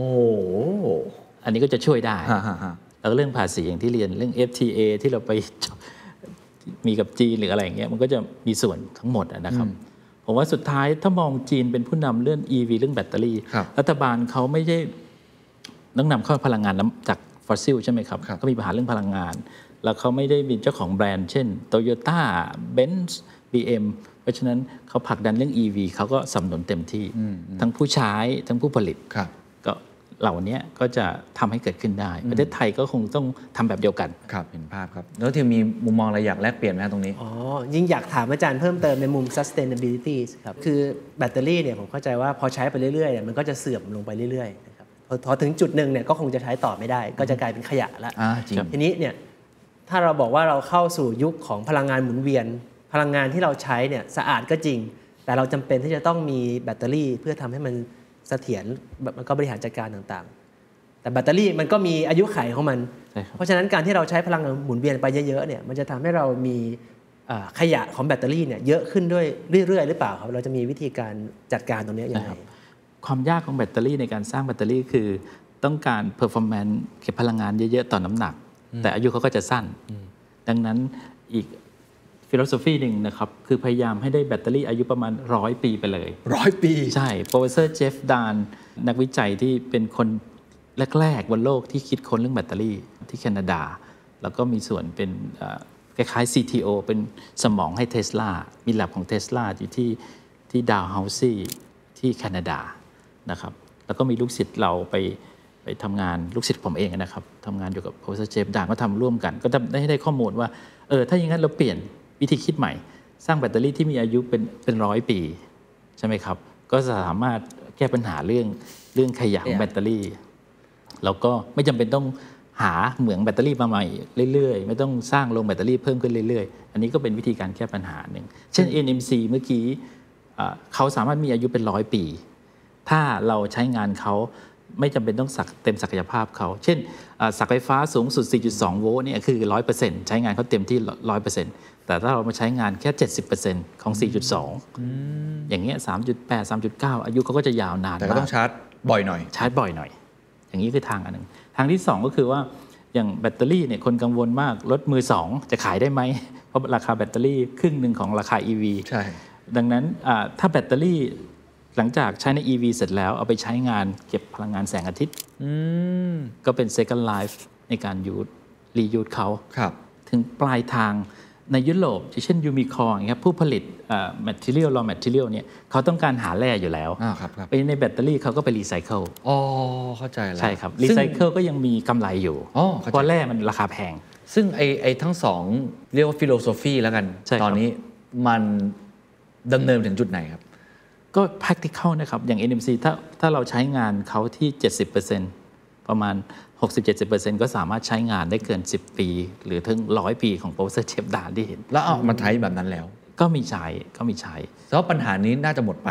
ครับผม แต่ว่าแต่คนเนี่ยเรื่ต้อองงราการคาหรือเปล่าอาจารย์คนต้องการขับรถแล้วไม่ต้องชาร์จบ่อยอ๋อมันจะขัดแย้งกับความต้องการมนุษย์ความสะดวกของมนุษย์แกไม่จบเลย แก้ไม่จบความสะดวกของเราฮะโปรเซอร์เชฟดานว่าเอาทั้างนั้นอยู่ก็คิดก่อนใช่ไหมก่อนจะเดินทางถ้าพูดอย่างนี้นะเป็นนักวิทยาศาสตร์จริงๆนักก็สอนถ้ามีคนมาถามว่าจะ you ต้องการผลิตเอ่อ EV วิ่งจากกรุงเทพไปภูเก็ต ไม่ต้องชาร์จเลยอะ you คิดก่อนได้ไหมชาร์จสักครั้งว่ายังไง you ก็ต้องหยุดทานข้าวอยู่ดีเข้าห้องน้ำอยู่ดีอะไรเงี้ยครับครับครับแล้วในแง่ของเอ่อขยะอิเล็กทรอนิกส์ล่ะในแง่นี้ยังยังเป็นความท้าทายอยู่ไหมหรือว่าปรัชญาที่ 2 นั้นน่าจะแก้ปัญหานี้ครับได้ มันรีไซเคิลได้ทุกอันจริงไหมใช่ใช่ครับ คือเอ่อแต่ตอบคำถามนี้เราดูตะกั่วกรดที่เราใช้อยู่หรือ lead acidอันนี้คือ Pb หรือ lead เนี่ยครับเป็น toxic เลยอ๋อใช่ใช่ใช่ เราก็ยังรีไซเคิลในประเทศไทยนะครับราชบุรีพวกนี้มีบริษัทอยู่ แล้วก็ได้กำไรครับถลุงกลับไปนะครับ เพราะฉะนั้นลิเธียมไอออนแบตเตอรี่เนี่ยก็จะเหมือนกันกับตะกั่วกรดอืมแต่มีปัญหาหน่อยคือ LFP ถ้าที่ราคาแพงคือเฉพาะลิเธียมครับเหล็กกับฟอสเฟตไม่แพง เพราะฉะนั้นคนจะเอาไปรีไซเคิลอะจะเป็น NMC มากกว่าอ๋อโอเคแต่ว่าโดยสรุปแล้วปัญหาเรื่องขยะอิเล็กทรอนิกส์ในประเทศไทยตอนนี้น่ากังวลไหมครับ ถ้าเกิดเรามี EV มากๆหรืออาจารย์มองว่า ไม่ไม่ก็น่ากังวลครับ ไม่น่ากังวลเลย ยังมีบริษัทที่ผมเรียนอย่าง Umicore Thailand เขาก็สามารถที่จะเอาไปรีไซเคิลโอเค คุยไปถึงตรงนี้คงต้องปิดท้ายมองไปเรื่องอนาคตครับ แล้วผมว่าวันนี้เป็นประโยชน์มาก ผมก็ได้เข้าใจอะไรมากขึ้น แม้จะไม่ทั้งหมดอะนะครับเอออนาคตของวงการนี้ของแบตเตอรี่เนี่ยมันจะเป็นยังไงต่อไป 3-5 ปีข้างหน้ามีอะไรที่อยากจะแก้ไอ้ puzzle นี้ให้ได้ ความฝันของอาจารย์ในฐานะวิจัยคืออะไร หรือว่าภาพที่อาจารย์เห็นเมื่อคนขับรถ EV มากกว่าสันดาปภายในแล้ว มันจะเปลี่ยนโฉมหน้าไปยังไง แบตเตอรี่เลยเราอยาก double พลังงาน ณ ปัจจุบัน NMC ตัวเลขตัวเลขให้ตัวเลขเนี่ยคือ 250 watt hour ครับต่อกิโลกรัมของแบตเตอรี่ เพราะฉะนั้นภาพในอนาคตไกลๆคือ double เป็น 2 เท่า ก็คือ 500 watt hour ต่อกิโลกรัมมันช l เลงมาก ๆ ในแง่ของวัสดุที่ใช้เป็นบ้านเขาอะครับ ทั้งขั้วลบขั้วบวกก็ต้องเปลี่ยนไป ต้องวิจัยให้ได้ ใช่ แล้วก็ถ้า EV ใช้มากขึ้นเรื่อย ๆ ผมว่าเรื่องดีต่อสิ่งแวดล้อมแน่นอน เพราะว่าไม่ไม่ได้รถ EV แต่ละคันไม่ได้ emit เอาคาร์บอนไดออกไซด์ออกมาคาร์บอนไดออกไซด์อาจจะที่โรงงานโรงไฟฟ้า แต่ว่าเขาก็จะบริหารจัดการได้ง่ายกว่าครับผมว่าจะดีต่อทุกคนดูแต่ดูแต่ดีต่อสิ่งแวดล้อมด้วยครับครับครับแล้วก็ทิวปิดท้ายนิดนึงครับส่วนใหญ่ก็จะให้ดรติวช่วยสรุปอะเนาะครัว่าบเราต้องตามอะไรต่อ ในฐานะดรติวที่เป็นนักวิทยาศาสตร์คนหนึ่งเหมือนกัน แม้ว่าอาจจะอยู่คนละศาสตร์ครับ เวลาเราตามข่าว EV แบตเตอรี่ เราควรจะศึกษามันอย่างไรต่อไปในเกมนี้ที่อาจารย์ก็บอกว่ามันมาแน่ ๆ อยู่แล้วครับครับ ผมคิดว่าเราน่าจะย้อนกลับมาดูว่า customer experience ที่เราอยากจะให้ลูกค้าผ่าน product ของเราเนี่ยจะเป็นลักษณะไหน แล้วเรา work backward กลับมาว่าตัวแบตเตอรี่ที่เรา ต้องใช้เนี่ยควรจะมีคุณสมบัติประมาณไหนนะครับเพราะว่าอย่างที่เราคุยกันมาตลอดหนึ่งชั่วโมงเนี่ยมันไม่มี clear winner ที่เก่งไปสักทุกอย่างเลยใช่ครับบางตัวชาร์จเร็วเอ่อแต่ว่าน้ำหนักเยอะบางตัวน้ำหนักเยอะ แต่ว่าเสื่อมไวบางตัวเสื่อมช้าราคาแพงเนี่ยเพราะฉะนั้นเราต้องมามาดีไซน์ให้มันเหมาะกับกับกับ use case ของเรานะครับเอ่อในในภาพในอนาคตที่ผมคิดฟุ้งๆเลยเนี่ยผมคิดว่าในอนาคตมันน่าจะเป็น มันจะมีคำว่า energy as a service ไม่รู้คุณเคยได้ยินครับโอเคครับเคยได้ยินไหมเอ่อคือคำว่า as a service เนี่ยมันเป็นศัพท์ที่มาจากเอ่อพวก cloud computing อะไรเงี้ย cloud computing as a service ก็คือ เราไม่ต้องรู้หรอกว่าต้นตอมันมาเป็นยังไง เรารู้แค่ว่าอ่าเราอยากใช้แบบเนี้ยมันก็มีให้เราใช้เลย เหมือนกับอ่าถ้าเป็นโปรโปรแกรม Microsoft Word เนี่ยสมัยก่อนเราก็ต้องมาลงโปรแกรมในเครื่องอะไรของเรานะบางลงได้บ้างอัปเดตบ้างอะไรบ้าง แต่พอมันเป็น Microsoft 365เนี่ยเราเข้าไปใช้ผ่านเว็บเบราว์เซอร์อะไรได้เลยเนี่ยเขาก็เรียกว่าเป็น Software as a Service คือมีให้ใช้ได้เลย เหมือนกัน Energy as a Service เนี่ยก็คือเป็นคอนเซปต์ที่เราอยากได้พลังงานตอนไหนเนี่ยมันก็มีพุ่งมาให้เราได้เลย สมมติอยู่ดีๆอ่า EV มันมาชาร์จพร้อมกันช่วงหัวค่ำเนี่ยมันก็ต้องมีพลังงานที่มาจากสักที่หนึ่งอะนะครับอ่ามันจะมาจากไหนเนี่ยมันก็คือมาจากไอ้คอนเซปต์ที่เรียกว่า energy as a service นี่แหละนะครับคือเราไม่ต้องรู้หรอกว่ามันมาจากไหน มันอาจจะมีโรงไฟฟ้าที่หนึ่งผลิตไฟไว้ณเวลาหนึ่งแล้วเราก็ไปเก็บไว้ในในแบตเตอรี่ไอ้ตัวแบตเตอรี่ตัวนี้ก็จะเป็น key ที่ทำให้เกิดภาพของ energy as a service อ่า EV เองเนี่ยจริง ๆ แล้วมันเป็นมันเป็นแบตเตอรี่ มันหมายความว่ามันใช้ไฟก็จริง มันก็ปล่อยไฟออกมาได้ด้วย แล้วจะมีคอนเซปต์เรียกว่าอ่า vehicle to grid คือสมมุติว่าอ่าเราอาจจะใช้พลังงานโซล่าร์ตอนตอนกลางวันเนี่ยผลิตมาเหลือ ไม่รู้ว่าเอาไว้ไหนดีเอาเก็บไว้ในรถของเราใช่ครับพอไปถึงตอนกลางคืนปุ๊บไอ้บ้านข้างๆบอกอยากได้ไฟ เราก็เอารถเราเนี่ยเสียบจริงเหรอฮะขายไฟให้ได้เลยมีแล้วนะครับอันนี้เป็นเป็นคอนเซปต์ที่ที่ที่เป็นคอนเซปต์จริงๆนะ vehicle to grid ซึ่งก็เป็นส่วนหนึ่งของอันนี้เหมือนคา Energy ฟอร์ as a แคสยังไงไม่รู้นะหลังจากนี้เอารถไปแล้วไปจ่ายไฟแล้วก็เอาเงินมาใช่คือต่อไปเราอาจจะแบบเห็นเห็นเหมือนกับเป็นเป็นเป็นรถ สิบล้อหรือรถตู้ที่แบบว่าใส่แบตเตอรี่ไว้เต็มเออแล้วเหมือนขายน้ำอะวิ่งไปเสียบปึ๊กคือให้แต่ก่อนเราได้ยินรถปั่นไฟ อันนี้ก็เป็นรถเก็บแบตเตอรี่ใช่ครับรถขายไฟจะทดแทนรถอะไรเงี้ยปั่นไฟโอ้น่าสนใจผมอีว่าเป็น power bank เออ power bank ใช่คืออนาคต Energy as a Service เนี่ยซึ่งมีครับแบตเตอรี่เป็นคีย์สำคัญเนี่ยผมว่าใช่เป็นครับรายที่น่าสนใจมากเลย แล้วก็มี business model ต่างๆ สามารถเกิดขึ้นครับได้เต็มไปหมดเลยโอ้ผมว่าวันนี้เป็นอะไรที่มีประโยชน์มากๆ แล้วก็นึกถึงคำพูดที่บอกว่า knowledge is power นะ คือความรู้ที่มีเนี่ยมันคืออำนาจจริงๆใช่ครับต้องศึกษาหาข้อมูลเพิ่มเติม แล้วเมื่อเรามีความรู้ในเรื่องนี้ เราก็สามารถจะจะหาโอกาสทางธุรกิจใหม่ ๆ ได้อีกมากมาย ไม่รู้จบก็อยู่ที่ว่าแต่ละท่านจะหาในมุมไหนแต่อย่างน้อยวันนี้ได้รับความรู้ในเชิงพื้นฐานมากๆ จากคนที่ทำจริงๆนะครับวันนี้ต้องขอบคุณอาจารย์ต้นแล้วก็ดรทิวมากนะขอบครับคุณครับครับ And that's the secret sauce. ถ้าคุณชื่นชอบ The Secret Sauce episode นี้นะครับ ก็ฝากแชร์ให้กับเพื่อนๆ คุณต่อด้วยนะครับ และคุณยังสามารถติดตาม The Secret Sauce ได้ใน Spotify, SoundCloud, Apple Podcast, Podbean, YouTube และ Podcast Player ที่คุณใช้อยู่นะครับ และอย่าลืมติดตาม Facebook Fanpage The Secret Sauce เข้ามาติชมเข้ามาพูดคุยกับผมได้เลยนะครับ